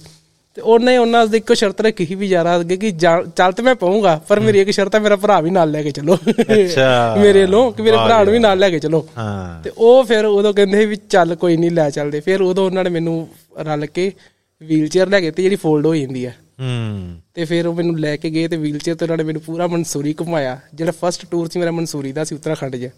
ਤੇ ਉਸ ਤੋਂ ਬਾਅਦ ਮੈਨੂੰ ਆਦਤ ਪੈ ਗਈ ਤੇ ਫਿਰ ਚਲੋ ਮੇਰਾ ਵੀਰ ਤੇ ਭਾਵੇਂ ਬੇਸ਼ੱਕ ਹੁਣ ਚਲਾ ਗਿਆ ਇੰਡੀਆ ਤੋਂ ਬਾਹਰ ਵਾ। ਤੇ ਪਰ ਉਹਦੀ ਲਾਈ ਜਾਗ ਹੁਣ ਮੈਂ ਅੱਜ ਕੱਲ ਚੱਲ ਜਾਂਦਾ ਸਭ ਤੋਂ ਪਹਿਲੀ ਵੇਖ ਤੇਰੀ ਫੈਮਿਲੀ ਕਿੱਡੀ ਵਧੀਆ ਵੀਰ। ਹਾਂ ਭਾਜੀ ਤੇਰਾ ਮੇਰੀ ਫੈਮਿਲੀ ਬਾਪ ਬਹੁਤ ਸਪੋਰਟੀ ਆ। ਤੇਰਾ ਹਨਾ ਬਾਪ ਉਹਨੇ ਤੇਰੇ ਵਾਸਤੇ ਕਿੰਨਾ ਕੀਤਾ ਤੂੰ ਹੀ ਇੱਕ ਚੰਗਾ ਵਾ ਤੇਰੇ ਭਰਾ ਤੇਰੇ ਵਾਸਤੇ ਕਿੰਨੇ ਫਿਕਰਮੰਦ ਆ। ਤੂੰ ਸੋ ਇਹ ਬੜੀ ਵੱਡੀ ਨੇਮਤ ਆ। ਮੈਂ ਆਪਣੀ ਵੀ ਇੱਕ ਘਰ ਦੀ ਗੱਲ ਚ ਐਡ ਕਰਦਾ ਸਾਡੇ ਘਰੇ ਨਾ। ਮੈਂ ਮੈਂ ਦੱਸੀ ਵੀਡੀਓ ਕੀਤੀ ਆ 7-8 ਸਾਲ ਪਹਿਲਾਂ ਈਵਨ 5-6 ਸਾਲ ਪਿੱਛੇ ਤੱਕ ਸਾਡੇ ਘਰੇ ਨਾ ਫਾਈਨੈਂਸ਼ਲੀ ਅਸੀਂ ਬਹੁਤ ਸਟ੍ਰੈਸ ਹੀ ਬਹੁਤ ਵੀਕ ਹੋ ਗਏ ਸੀ ਸਾਰਾ ਕੰਮ ਹੀ ਬੜਾ। ਤੇ ਮੈਂ ਅਸੀਂ ਅਕਸਰ ਗੱਲਾਂ ਕਰਦੇ ਨੇ ਮੈਂ ਕਈ ਘਰੇ ਆਣਾ ਨਾ ਵੀ ਆਪਣੇ ਘਰੇ ਇਹ ਪ੍ਰੋਬਲਮ ਜ਼ਰੂਰ ਪੈਸੇ ਦੀ ਆਈ ਪਰ ਮੈਂ ਮੰਮੀ ਨੂੰ ਵੀ ਇੱਕ ਦਾ ਆਪਣੀ ਨੂੰ ਇੱਕ ਦੋ ਵਾਰੀ ਕਿਹਾ ਮੈਂ ਕਿਹਾ ਵੀ ਆਪਣੇ ਘਰੇ ਇਹ ਜ਼ਰੂਰ ਪ੍ਰੋਬਲਮ ਆ ਗਈ। ਪਰ ਆਪਾਂ ਇੰਨੀ ਬੜੀ ਨੇਮਤ ਆ ਕਿ ਆਪਾਂ ਘਰੋਂ ਇਕੱਠੇ ਆ। ਇਕੱਠੇ ਰਹੇ ਹਾਂ। ਤੇ ਮੈਂ ਇਹੀ ਕਹਿੰਦਾ ਨਾ ਵੀ ਮੰਮੀ ਆਸੇ-ਪਾਸੇ ਮੈਂ ਤੁਹਾਨੂੰ 10 ਇਹੋ ਜਿਹੀਆਂ ਐਗਜ਼ਾਮਪਲਾਂ ਘਰ ਦੇ ਦੱਸ ਦਾਂਗਾ ਜਿੰਨਾ ਘਰੇ ਪੈਸਾ ਹੈਗਾ ਵਾ। ਉਹਨਾਂ ਘਰੇ ਇੰਨਾ ਪੈਸਾ ਹੈਗਾ ਪਰ ਉਹਨਾਂ ਦੇ ਘਰੇ ਸਕੂਨ ਨਹੀਂ ਹੈਗਾ। ਭਰਾ ਭਰਾ ਨਾਲ ਲੜ ਰਿਹਾ ਵਾ ਕੋਈ ਕੁਛ ਹੋ ਰਿਹਾ ਕਿਤੇ ਕੁਛ ਹੋ ਰਿਹਾ ਵਾ ਇਹ ਗੱਲ ਆ ਵੀ ਸੋ ਤੇਰੇ ਵਾਸਤੇ ਵੀ ਇਹ ਬੜੀ ਵੱਡੀ ਨੇਮਤ ਆ ਵੀਰ ਵੀ ਜੇ ਤੇਰਾ ਪਰਿਵਾਰ ਇਦਾਂ ਦਾ ਸਪੋਰਟਿਵ ਆ ਨਾ। ਭਾਈ ਇਹ ਤਾਈਆਂ ਦੇ ਅੱਜ ਆਪਾਂ ਇਕੱਠੇ ਬੈਠੇ ਇੱਥੇ ਕਿ ਜੇ ਮੈਂ ਨਹੀਂ ਖੁੱਲ ਕੇ ਗੱਲ ਕਰਦਾ ਆ ਨਾ ਉਹਦਾ ਮੇਨ ਮਤਲਬ ਇਹੀ ਕਿ ਚਲੋ ਪ੍ਰਮਾਤਮਾ ਕਹਿੰਦੇ ਕਿ ਕਈ ਕਹਿੰਦੇ ਕਿ ਪ੍ਰਮਾਤਮਾ ਨਹੀਂ ਮੈਂ ਕਹਿੰਦਾ ਪ੍ਰਮਾਤਮਾ ਹੈਗਾ ਕਿਉਂਕਿ ਜਿੱਦਾਂ ਦਾ ਬੰਦਾ ਨਾ ਪ੍ਰਮਾਤਮਾ ਨੂੰ ਉਦਾਂ ਦੇ ਪਾਗਲ ਹੁੰਦਾ ਜੇ ਮੇਰੀ ਫੈਮਿਲੀ ਮੇਰੇ ਮੰਮੀ ਡੈਡੀ ਵਧੀਆ ਸੀਗੇ ਮੇਰੇ ਭੈਣ ਭਰਾ ਵੀ ਵਧੀਆ ਬਣ ਗਏ ਹੁਣ ਜੇ ਮੇਰਾ ਸੁਭਾਅ ਵਧੀਆ ਮੈਨੂੰ ਗਾਂ ਮੇਰੀ ਵਾਈਫ ਵੀ ਬਹੁਤ ਮਤਲਬ ਜਿੱਦਾਂ ਦਾ ਮੇਰਾ ਨੇਚਰ ਆ ਉਦਾਂ ਦਾ ਉਹਨਾਂ ਦਾ ਵੀ ਆ। ਤੇ ਉਹ ਗਾਂ ਸਾਡੀ ਬੇਟੀ ਵੀ ਸਾਡੇ ਵਰਗੀ ਬਣਦੀ ਜਾਂਦੀ ਪਈ ਆ ਤੇ ਸਾਨੂੰ ਇਸ ਚੀਜ਼ ਦੀ ਖੁਸ਼ੀ ਫੀਲ ਹੁੰਦੀ ਕਿ ਠੀਕ ਆ ਅਸੀਂ ਸਹੀ ਟਰੈਕ ਤੇ ਗਏ। ਬੇਸ਼ੱਕ ਫਾਈਨੈਂਸ਼ੀਅਲੀ ਸਟਰੋਂਗ ਨਾ ਹੋਈਏ ਬਟ ਹੌਲੀ ਹੌਲੀ ਹੋ ਜਾਾਂਗੇ। ਸਭ ਕੁਝ ਫਾਈਨੈਂਸ਼ੀਅਲੀ ਨਹੀਂ ਹੁੰਦਾ ਕਿ ਪੈਸਾ ਹੀ ਸਭ ਕੁਝ ਨਹੀਂ ਹੁੰਦਾ। ਠੀਕ ਆ ਫੈਮਿਲੀ ਦਾ ਪਿਆਰ ਵੀ ਬੜਾ ਕੁਝ ਮੈਟਰ ਕਰਦਾ ਵਾ। ਤੇ ਅਸੀਂ ਇਦਾਂ ਮਤਲਬ ਕਿ ਸਾਰੇ ਭੈਣ ਭਰਾ ਬਸ ਚ ਜੁਆਇੰਟ ਫੈਮਿਲੀ ਵਾਂਗੂ ਗਏ ਆ। ਠੀਕ ਆ ਵਧੀਆ ਖੁਸ਼ ਹੈਗੇ ਆ। ਕੁਝ ਜ਼ਿਆਦਾ ਉਮੀਦ ਨਹੀਂ ਬੰਦੇ ਨੂੰ ਕਰਨੀ ਚਾਹੀਦੀ ਪਰ ਠੀਕ ਵੇਖੋ ਉਹ ਵੀ ਕਹਿੰਦੇ ਨਾ ਜ਼ਿਆਦਾ ਮੂੰਹ ਟੱਡੀਆਂ ਮੱਖੀਆਂ ਪੈਂਦੀਆਂ ਹੁੰਦੀਆਂ। ਹਰੇਕ ਵੀ ਖਾਹਿਸ਼ ਨਹੀਂ ਹਰੇਕ ਉਹ ਕਹਿੰਦੇ ਨਾ ਖਾਹਿਸ਼ਾਂ ਰਾਜੇ ਦੀਆਂ ਵੀ ਰਹਿ ਜਾਂਦੀਆਂ। ਆ ਤੇ ਲੋੜਾਂ ਤਾਂ ਪੂਰੀਆਂ ਹੋ ਹੀ ਜਾਂਦੀਆਂ ਲੋਕਾਂ ਦੀਆਂ। ਬਿਲਕੁਲ ਸਹੀ ਗੱਲ ਭਾਈ। ਹਾਂ ਇਹ ਚੱਕਰ ਆ। ਸੋ ਕੋਈ ਨਾ ਆਪਣੀ ਇਹੀ ਦੁਆ ਭਰਾਵਾ ਵੀ ਰੱਬ ਤੈਨੂੰ ਦਿਨ ਰਾਤ ਤਰੱਕੀਆਂ ਹੀ ਤਰੱਕੀਆਂ ਬਖਸ਼ੇ। ਥੈਂਕ ਯੂ ਹਾਂ ਤੇ ਬਾਕੀ ਇਹ ਵੀ ਤੈਨੂੰ ਗੱਲ ਦੱਸੀ ਹੈ ਕਿ ਮਾਈਂਡ ਹੋ ਜਾ ਸੈੱਟ ਰੱਖੀ ਮਾਈਂਡ ਸੈੱਟ ਆਪਣਾ ਹੋ ਜਾ ਵੀ ਆਪਣੇ ਬਿਜ਼ਨਸ ਨੂੰ ਗਰੋ ਕਰਨਾ। ਆਲਵੇਜ਼ ਚੰਗਾ ਵੇਖੀ ਚੰਗਾ ਵੇਖੇਗਾ ਸੁਣੇਗਾ ਤੇ ਉਹ ਚੋਂ ਚੰਗੇ ਆਈਡੀਆ ਹੀ ਆਉਣਗੇ ਹਨਾ? ਹਾਂ ਵੀ ਇੱਧਰ ਦੀ ਸਾਡੇ ਧਿਆਨ ਰੱਖੀ। ਤੇ ਥੈਂਕ ਯੂ ਸੋ ਮੱਚ ਵੀਰ ਮੇਰਾ ਆਈਡੀ ਦੂਰੋਂ ਆਉਣ ਲਈ ਤੇਰਾ thank you thank you very much ਸਤਿ ਸ਼੍ਰੀ ਅਕਾਲ ਸਾਰਿਆਂ ਨੂੰ। ਹਾਂ ਸਤਿ ਸ੍ਰੀ ਅਕਾਲ ਜੀ ਸਾਰਿਆਂ ਨੂੰ। ਹੱਥ ਜੋੜਿਆ ਕਰੋ ਐਡ ਹਾਂ ਹਾਂ ਆਹ ਨੇ ਉਹ ਮੈਂ ਨਾ ਨਾ ਹੱਥ ਭਰਾਵਾ ਜੋੜਦੇ। ਉਹ ਪਤਾ ਕੀ ਚੱਕਰ ਐਂਡ ਤੇ ਮੈਂ ਤਾਂ ਜ਼ਰੂਰੀ ਕਹਿ ਦਿੰਦਾ ਨਾ ਉਹ ਸ਼ੁਰੂ ਚ ਪਤਾ ਨਹੀਂ ਲੱਗਦਾ ਹੁੰਦਾ ਕਦੋਂ ਸਟਾਰਟ ਹੋ ਗਿਆ ਕੰਮ। ਸ਼ੁਰੂ ਚ ਗੱਲਾਂ ਕਰਦਿਆਂ ਕਰਦਿਆਂ ਸ਼ੁਰੂ ਚ ਆਫੀਸ਼ੀਅਲੀ ਜੇ ਨਹੀਂ ਨਾ ਕਹੀਦਾ ਹੈਲੋ ਜੀ ਸਤਿ ਸ੍ਰੀ ਅਕਾਲ ਜੀ ਦਿਸ ਦੈਟ ਉਦੋਂ ਐਨੀ ਟਾਈਮ ਫਿਰ ਹੁੰਦਾ ਵੀ ਜਾਂਦੇ ਜਾਂਦੇ ਭਰਾਵਾ ਸਤਿ ਸ੍ਰੀ ਅਕਾਲ ਬੰਦਿਆਂ ਨੂੰ ਬੁਲਾ ਕੇ ਚੱਲ ਜਾਓ। ਤੇ ਇੱਕ ਕੰਮ ਮੈਂ ਹੋਰ ਭੁੱਲ ਜਾਣਾ ਨਾ ਕਿ ਭਰਾਵੋ ਜੇ ਪਸੰਦ ਆਉਂਦਾ ਤਾਂ ਸਬਸਕ੍ਰਾਈਬ ਵਾਲਾ ਬਟਨ ਜ਼ਰੂਰ ਨਾਪਲਿਆ ਕਰੋ। ਹਾਂ। ਲਾਈਕ ਵਾਲਾ ਵੀ ਨਾਪਲਿਆ ਕਰੋ। ਕਈ ਵਾਰੀ ਮੈਂ ਇੱਕ ਦਿਨ ਹੱਸਦਾ ਹਾਂ ਮੇਰੀ ਕੋਈ ਵੀਡੀਓ ਸੀ ਉਹ ਤੇ 400 500 ਕਮੈਂਟ ਸੀ ਭਾਜੀ ਬਹੁਤ ਵਧੀਆ ਵੀਡੀਓ ਬਹੁਤ ਤੇ ਲਾਈਕ ਉੱਥੇ 250 ਗਈ। ਮੈਂ ਕਿਹਾ ਯਾਰ ਲਾਈਕ ਵਾਲਾ ਵੀ ਨੱਪ ਦਿਆ ਕਰੋ ਨਾਲ। ਵੀਡੀਓ ਤੇ ਵਧੀਆ ਠੀਕ ਆ।